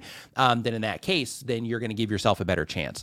Um, rene ritchie just said here that ryan trahan would say vlogging is good if you can innovate on it. So when it comes to the innovation side that's where that intentionality comes in right? So when it comes to being intentional the idea there is instead of being like hey i'm just going to walk around with the camera all day and then later I'm going to go home and cut it all up and then try to force a thumbnail and force a topic and force a title, um, then in that case, then you know it's probably going to be a little bit more, a lot more difficult to get traction. But if you're being intentional and you're like, hey, um, like uh, Corin creates here says, you tell a good story throughout. You know the story that you're telling before you even start the vlog. Um, you are able to think of how you're going to package that up before you even get started. You know those types of things. You can make sure you get the right thumbnail shots and all that. Um, then you're going to have a much better success rate um, taking that um, path.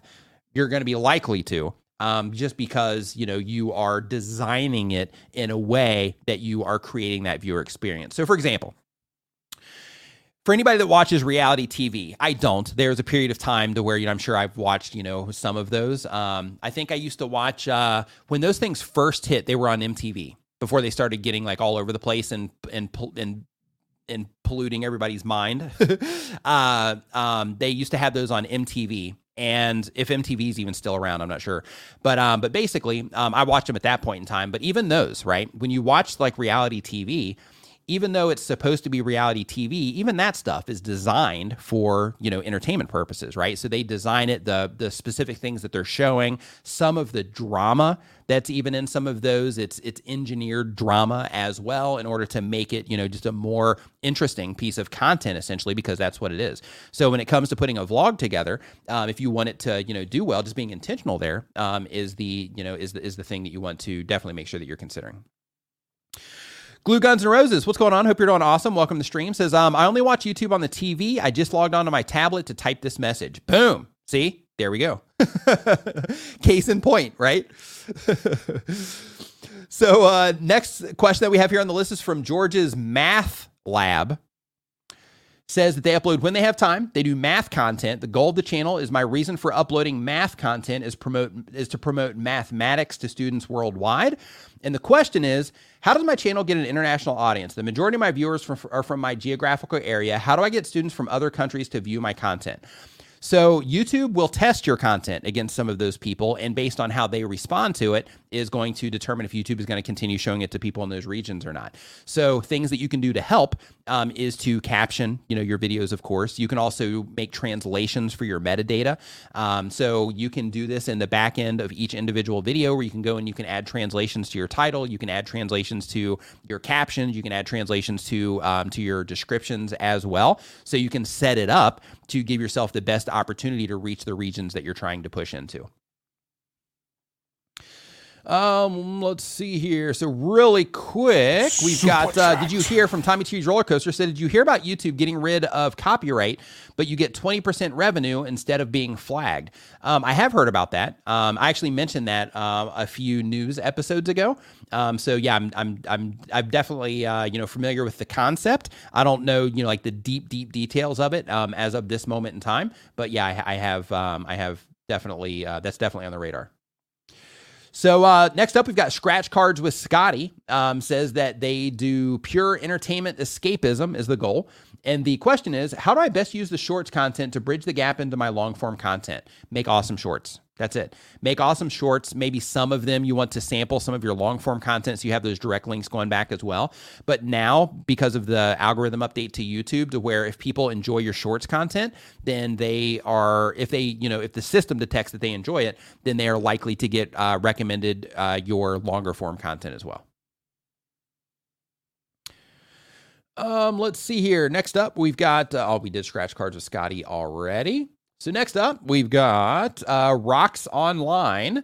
Says they do gaming, music, and news. The goal of the channel says I really want to get a thousand subs on my channel so I can get paid to create even bigger videos with that payment. Question is, if I've done sub for sub before and I realized it was bad for my channel, should I delete the channel or continue using the channel with dead subs? Just keep moving forward just don't participate in that type of activity again. It's actually against the um, YouTube terms of service um, to you know participate in that type of activity um, or the guidelines. I'm sorry. So you can get a um, community guideline strike if YouTube you know sees that you're doing that. Um, you can also get your channel terminated um, as well. So um, as part of that, a lot of people will also do like sub for sub and like comments and things like that. that is actually spam and YouTube identifies that as spam, and that can basically mark you as a spammer. You can get your channel terminated for that as well. Hey, this is a this is an interesting um, uh, uh, framing of this really quick here for the for the long form and short form thing. So Rene says that long form is your restaurant, shorts are your food truck. Serve amazing food on the truck, and more people will want to try your restaurant. Love that. That's great. So uh, next up, we've got so um, yeah, so the form is in the um, description. Glue guns and roses. I'm going to be going into lightning round here in a few minutes. Um, where we're at in the form right now. Um, if you were to drop your question in there now, it probably I probably won't get to it. Like we're getting kind of close, but I probably um, I probably won't get to it. Um, but if you stick around for the lightning round, once I go into lightning round, all you got to do is put a Q in front of your question, and then I just go through and I just I just you know so I know that it's for me, and then I I crush through as many of those as I as I, as I can.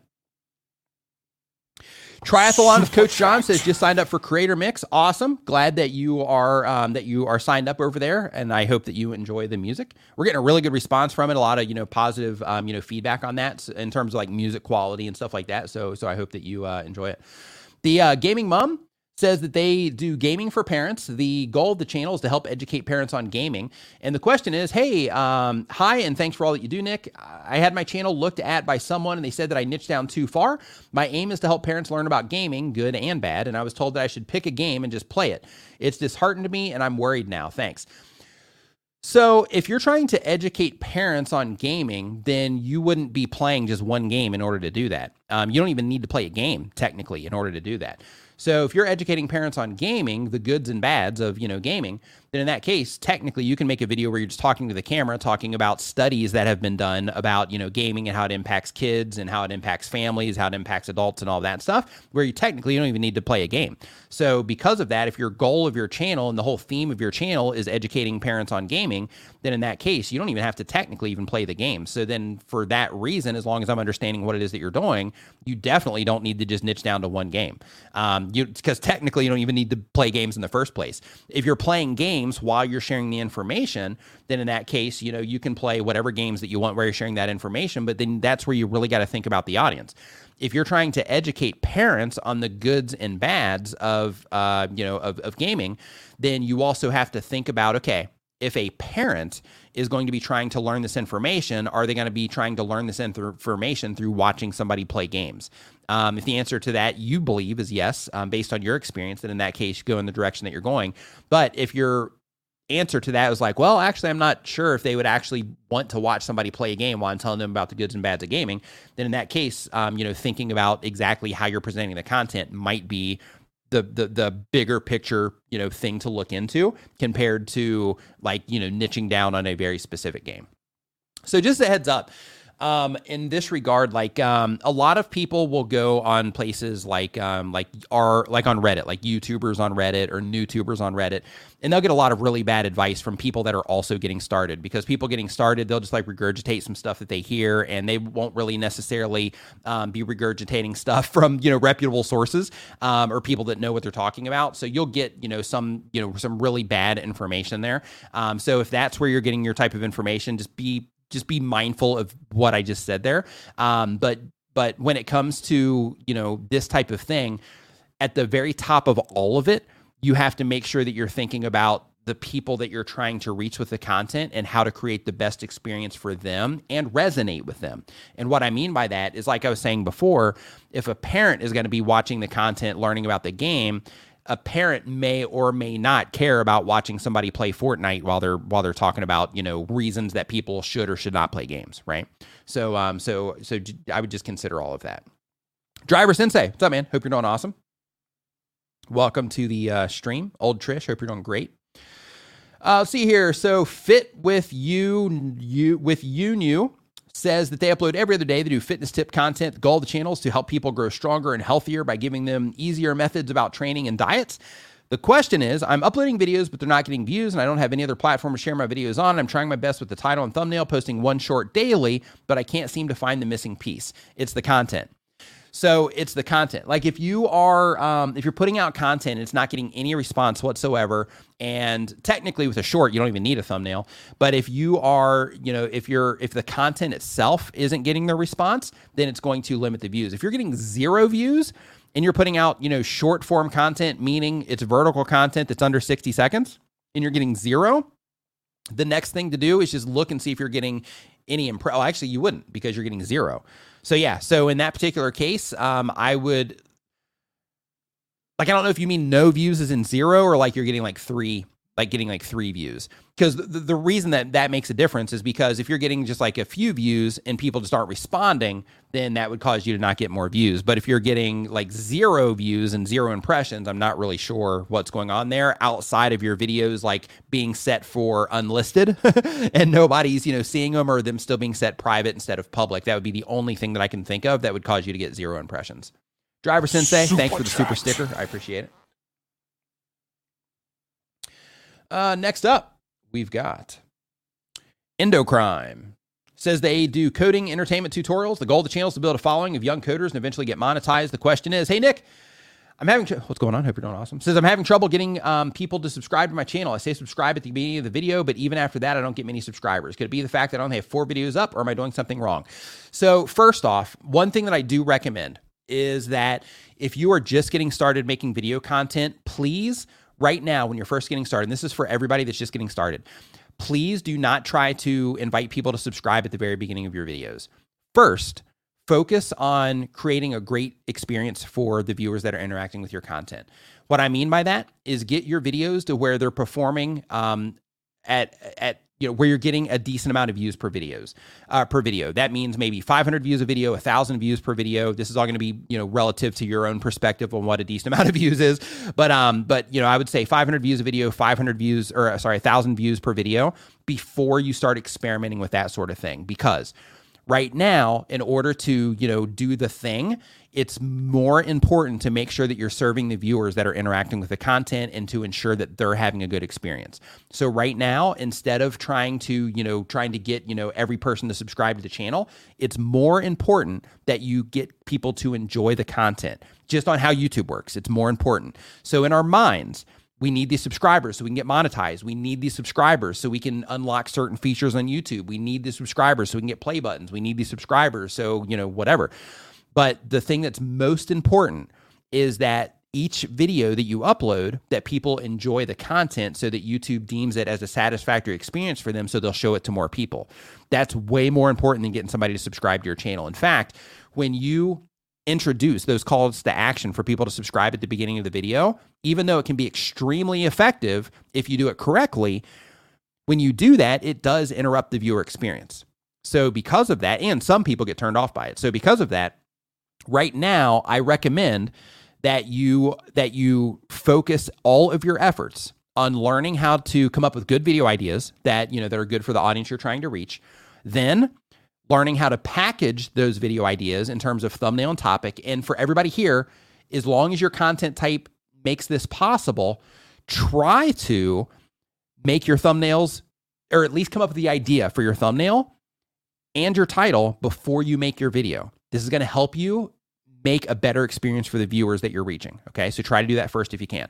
Um, but focus all of your efforts on the packaging of the video and the experience that people are having with the actual content itself. And you use your audience retention reports um, that is available for every single video to monitor the experience that people are having with your video on average. So focus on those things right now. And then once you start getting some momentum and you start getting regular views on your videos, that's where you start experimenting with, okay, now this is going. I know how to make a video that people respond positively to.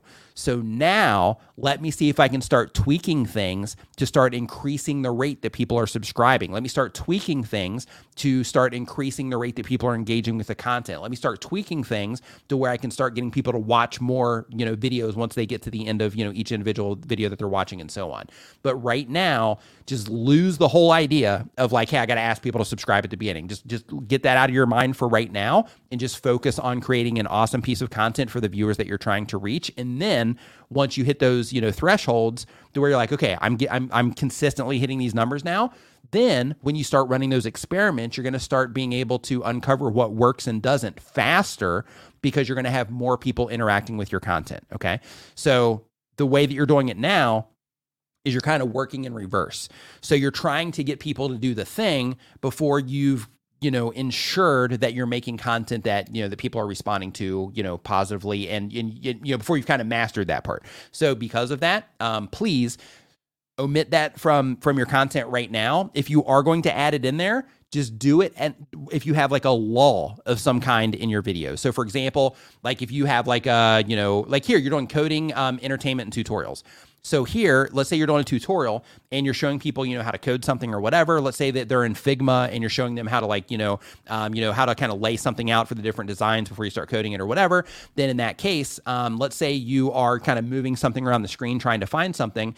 That would be the moment where you'd say, oh, hey, by the way, because then it's not an interruption to the viewer experience. You'd say, oh, hey, by the way, I put out videos like this every Tuesday. Um, if you're enjoying this, remember to subscribe and then just get right back into it. Um, so then that way it's not interrupting their experience, but it's still in there. But first, I wouldn't even worry about that. I would just focus on like, okay, how can I get somebody from the beginning of this video? How can I get as many people as possible from the beginning of this video to the end of this video? Right? That's what I would focus on right now. All right. So um, let's see here. So what we're going to do now is we're going to hop into the lightning round.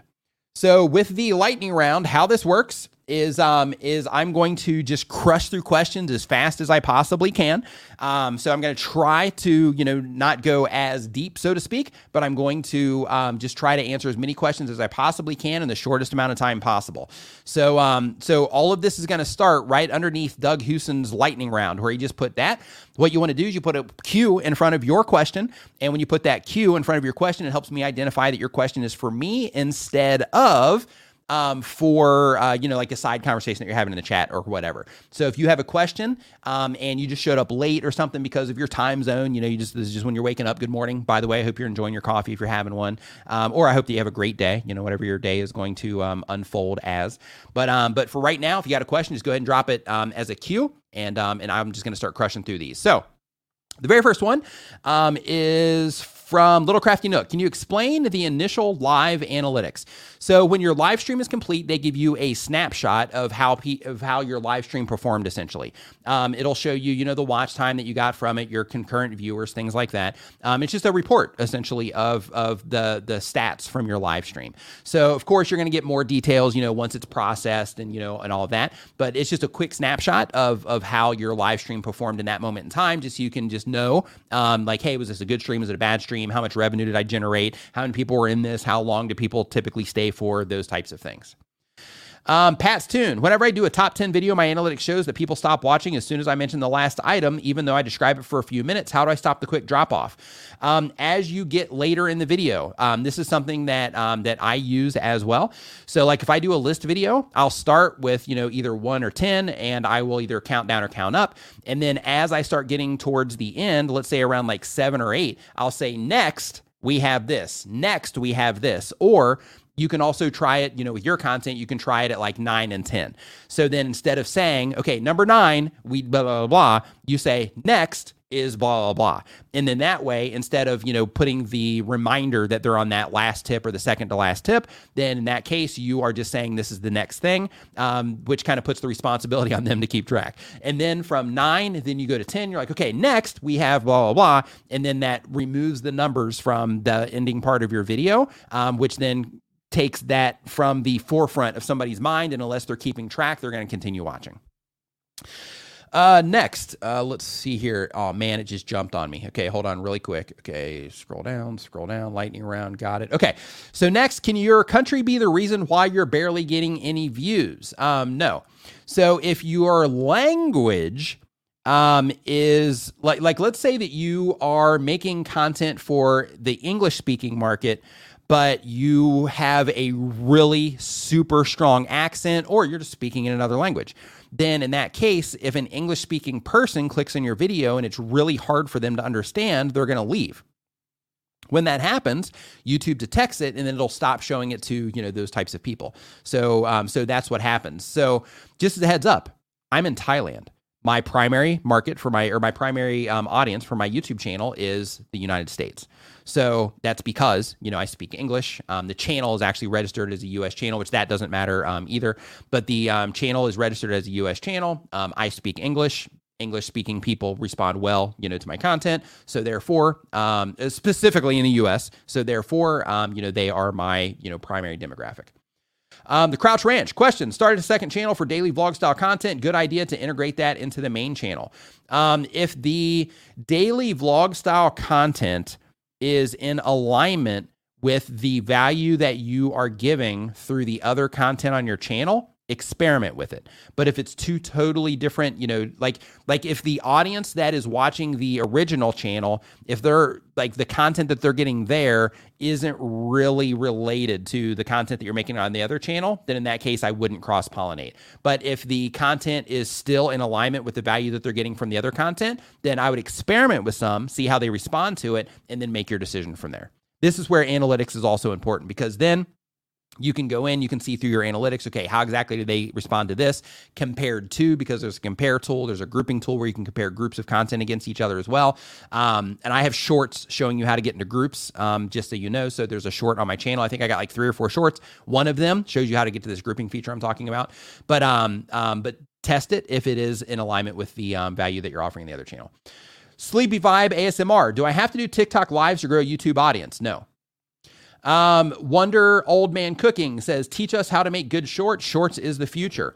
When your short starts, um, make sure that there's something interesting for people to either look at, to hear, or to experience in some way, or all three. Um, and then, of course, you know, keep it going for as long as you possibly can. If possible, make it to where they can actually loop it and watch a little bit of it before realizing that they, um, before realizing that they're in a loop. Second, keep your retention as high as possible because just like long form videos, shorts are also you know by performance. So if you have one that you know performs well um, then it's going to you know perform well for a bit. And then if you um, have a short where you put out and just people just bomb out or they just you know fade or they flip to another one shortly after they start watching it then it's not going to do well. Um, let's see here. Looking for those cues. Looking for the cues for questions Okay, so is it okay to post three? And this is from Stelian Sky. Says, is it okay to post three videos a week of shorts in between for new YouTubers? Um, it is absolutely, and and you know, in my opinion, you should be trying to work that muscle in terms of that skill set and develop that skill set.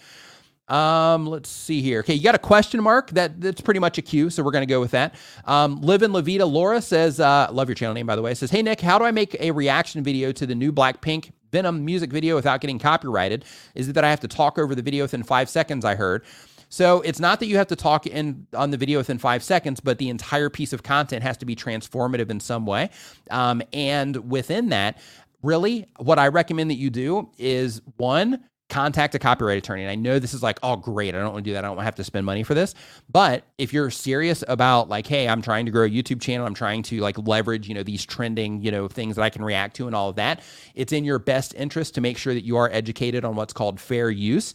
Never take someone's advice about that on just some like website somewhere. So, for example, like if you see on like Reddit or Facebook, somebody's like, oh, hey, just within the first five seconds, blah, blah like don't even listen to that. Contact a copyright attorney um, or research yourself and uncover official information um, about copyright and make sure that you are thinking to yourself okay i understand this enough to where i'm willing to take the risk right? Because that's that's where you have to get it to in terms of your understanding to make sure that when you're making that type of content you don't you know get yourself in trouble so to speak because when it comes to copyright, not only can your video get copyrighted, but in some cases, if they wanted to, they can actually come after you for using their material as well. So next up, um, Supreme Raleigh says content quality over volume. Last tip was good. So when it comes to content, um, basically quality, uh, quantity over quality, um, the answer is yes. So you have to get your content to a competitive level. Um, just uploading content by itself isn't going to do the thing, right? So if you upload just a bunch of garbage, then that by itself, you know, people aren't going to respond to it and it's not going to do you any good. But if you learn how to get, your content to a competitive level, and then once a, it's at a competitive level and you prove that it is by, you know, increasing view counts and, you know, having, you know, a, a view count that you're satisfied with, then in that particular case, that's where you can ramp up the quantity if you want to. Next is we got Baron Drop says, What's the best way to find video ideas that will get views? Um, so, a great way is to go to YouTube search bar and just start typing in um, thing, things around the type of content that you make and look for things that people are actually looking for there because it shows you these are how people are looking to find the content that you make. And you don't necessarily have to go for YouTube search for that, but you just use that to get a pulse on what people are actually into around your type of content. There's another tool, they actually sponsor this stream called TubeBuddy. They have something called a keyword explorer, which actually gives you a score based on, you know, the search volume in terms of how much people are looking for it, based on the content that you have on your channel and all of that. Um, there's also um, a tool called TubeSpan Spanner that just has like a whole like endless list of video ideas as well. You go in there and you put the category of your content, and then when you put that category of your content in there, um, you can just go through pages and pages and pages of video ideas um, based around you know typical video ideas for that type of content. Um, you, I've linked to both of those down in the description. Um, Eat these words says, "Is promotion in your comment spam or is it legit?" Promotion. I think that I think you mean promotion there. So, when it comes to promotion in your comments, if you mean trying to get other people from other people's videos to come and watch your channel, then in that case, yeah, that can be seen as spam. Um, if you are just interacting in somebody's comments because you like their content, then then you're perfectly fine. Um, let's see here. Next up, we've got Looking for those cues. Okay, Crazy Kid 949 says, How can a person on a tight budget level up their videos like editing software, premium packages, and growth channel help utilities premium packages? So, if you are on a budget, then of course, in that case, you would need to use free or lower cost software until you can. And this is the same way with anything. Like if you were starting a business, and YouTube, if you like it or not, is a is a business, right? So because you're getting revenue from it once you're in the partner program, so it's a business. So just like any other business, what you want to do is you want to do whatever it is that you can with what it is that you have um, in order to get the business functioning to a point to where it's generating some type of income so that you can reinvest that income into the business. So what you do is you do what you can with what you have access to, which currently is low price video editing software and free video editing software and or apps. Um, and you use those to get you to the point to where you get into the partner program to where you can start getting ads um, for your videos or you use affiliate marketing or whatever so that you can start getting some money from what you're doing. And then you save that money so that you can reinvest in um, higher you know higher quality stuff. But just a heads up just because something has a subscription attached to it or just because it's expensive doesn't mean that it's even necessarily what you need. So, for example, for a lot of content creators, they can get by on DaVinci Resolve. They can get by on you know using software, just using like an app in their phone, and it's perfectly fine. Um, for other types of content, they need Adobe Premiere. They need Camtasia. They need Vegas or just Filmora, you know, like whatever. They just need stuff that that has more features in it so that they can do so that they can make their content in the way that they envision their content to be, right? So it just really comes down to how it is that you're putting your content together. But you might not ever need to budget up um, in terms of you know getting premium software packages and stuff. But in terms of, you know, also getting like, you know, if you decide to go into courses and things like that, same exact thing. Get yourself to the point to where you're generating some type of income, save that money for however long you need to, and for it to stack up to, you know, to be able to afford the things that you are that you are um, going to be reinvesting in to kind of help uh, move things forward for you. Uh, let's see here. So next up on our list, and it just jumped on me again. Let's see here. Cue for questions. Um, let's see here. Okay, so I got the like, like, like, queue for questions. Um, let's see here. I'm trying to fi- trying to find this. Give me a moment here. Uh, let's see. Okay, content quality. Okay, there we are. Okay, best way to find video ideas. We got that one. We got Crazy Kid. Okay, here we go. So, uh, oh my gosh, I did it again. Okay, so luckily I didn't go too far and I caught it that time. So, person type budget, got that. Oh no, you froze. Okay, I experimented with a new. Um, this is from Glue Guns and Roses. Says I experimented with a new channel style that is very basic. The CTR is extremely higher, but watch times are lower in those videos. Should I stick to my old style? Um, what about overall performance? like um like for for the content on your channel because you know you're you're verified you know you've got a you know uh, an established channel so for what it is that you're trying to accomplish with the channel um, are those videos helping move you in that direction um, in terms of you know the subscribers that they gain those types of things. Subscribers they gain the ad revenue that they generate um, the affiliate sales they generate your personal product sales that they generate those types of things. Um, if it's moving you in that direction as long as it's you know getting you a positive result on what it is that you're trying to accomplish it's perfectly fine if you know people are responding more at the click and then they're not responding as much at the watch. However knowing that information you can start modifying things in future videos to try to get them to watch longer. But for now when it comes to the style that you're choosing to use when you are um, experimenting with the um, the the the you know when you're experimenting with your thumbnails, um, if it's helping you get more you know results on what it is you're actually trying to achieve, then really that's the that's the end goal. You know, a lot of content creators. It's funny a lot of content creators always think that it's like, hey, it's always about you know how many views or subscribers that I can generate, um, but that's not always the case. You know, a lot of content creators, you know, everybody has different goals. Like me, um, you know, for example, uh, like you know, I don't need a lot of views in order to you know to do really well um, with YouTube. So it's like you know, it's fine, you know, with me. Like if my if if if I get like ten thousand views on a video plus, um, of course, you know, I want more. But if I do like ten thousand views on a video, that's like more than enough, way more than enough than what I actually need for the for the content. Um, but uh, so your Fretboard Diary says my um, vids blow up on TikTok, but not YouTube. Feels like the same audience. Any idea why?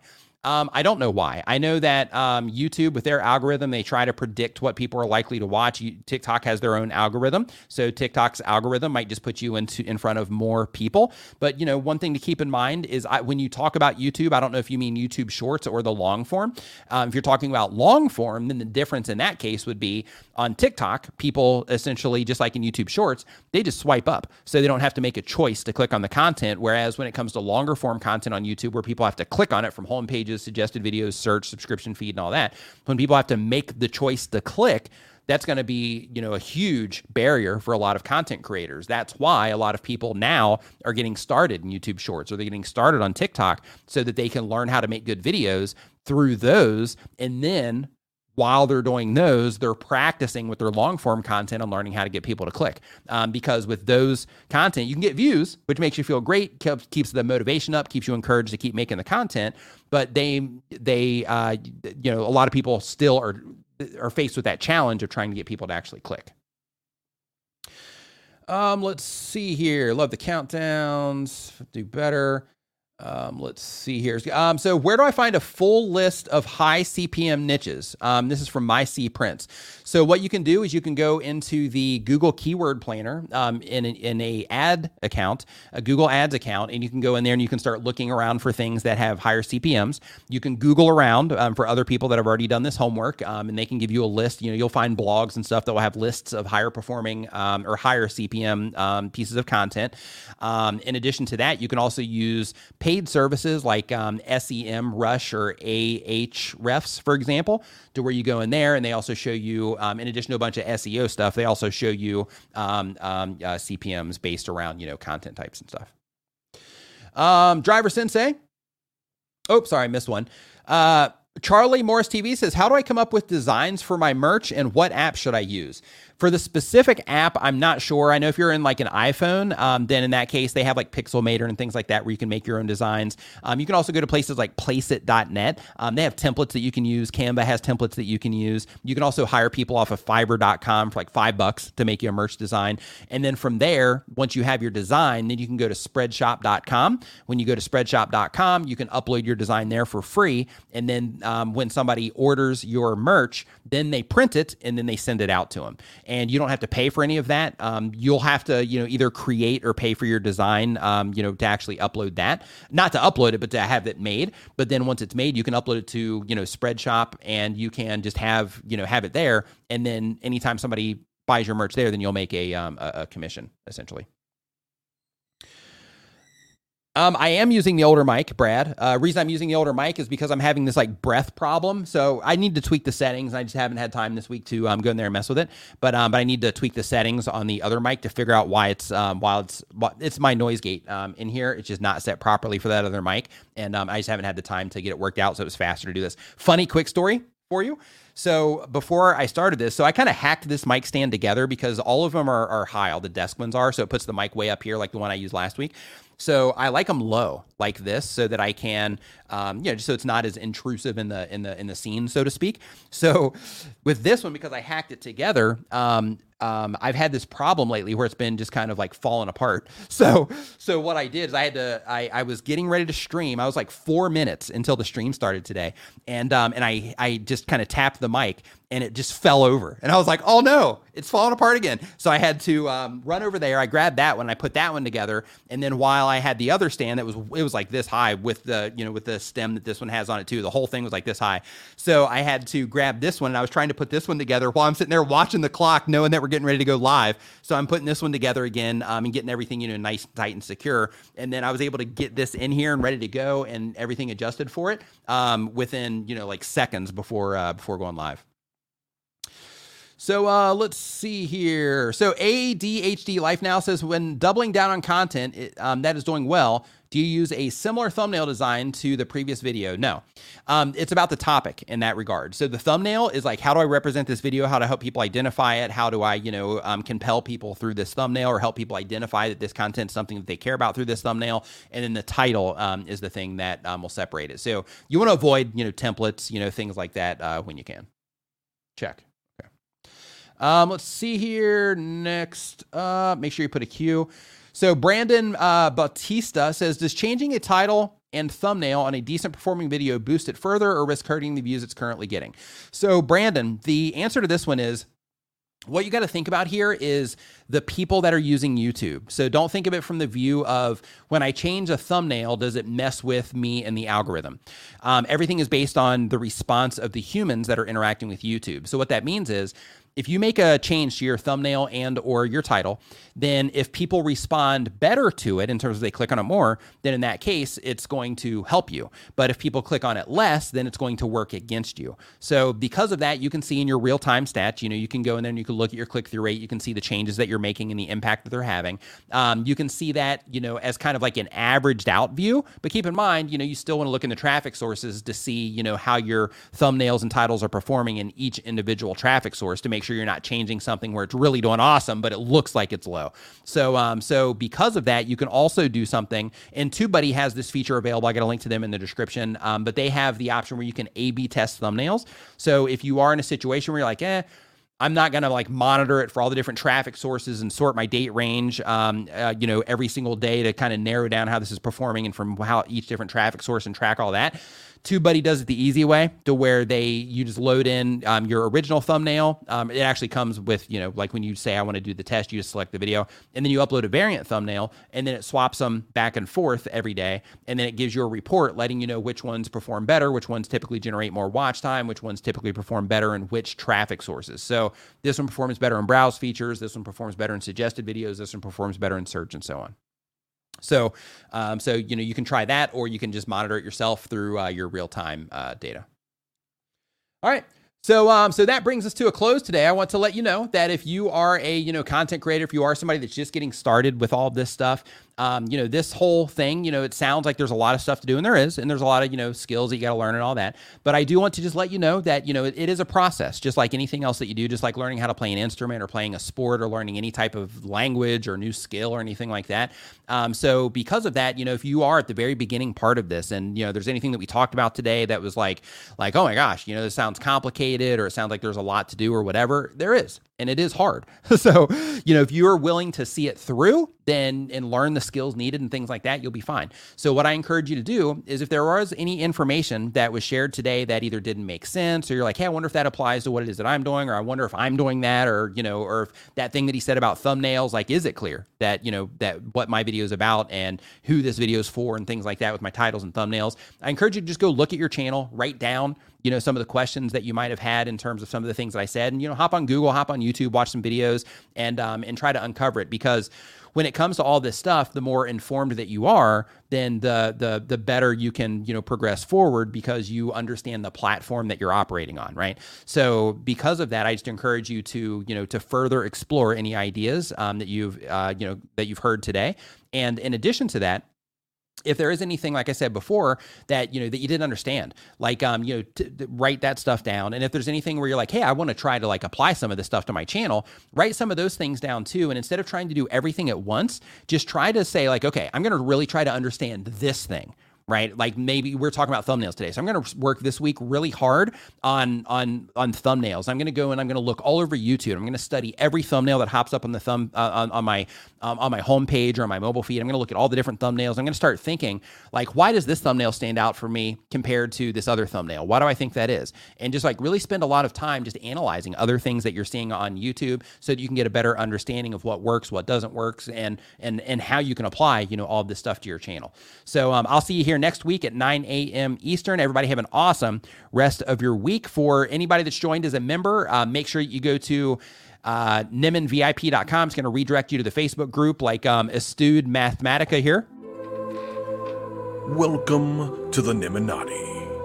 If you can go ahead and do that now, then um, then I will get you in the Facebook group um, as soon as the stream is over here in a few minutes. Besides that, everybody have a fantastic rest of your weekend, and um, I will see you next week. And uh, I'll see you next time.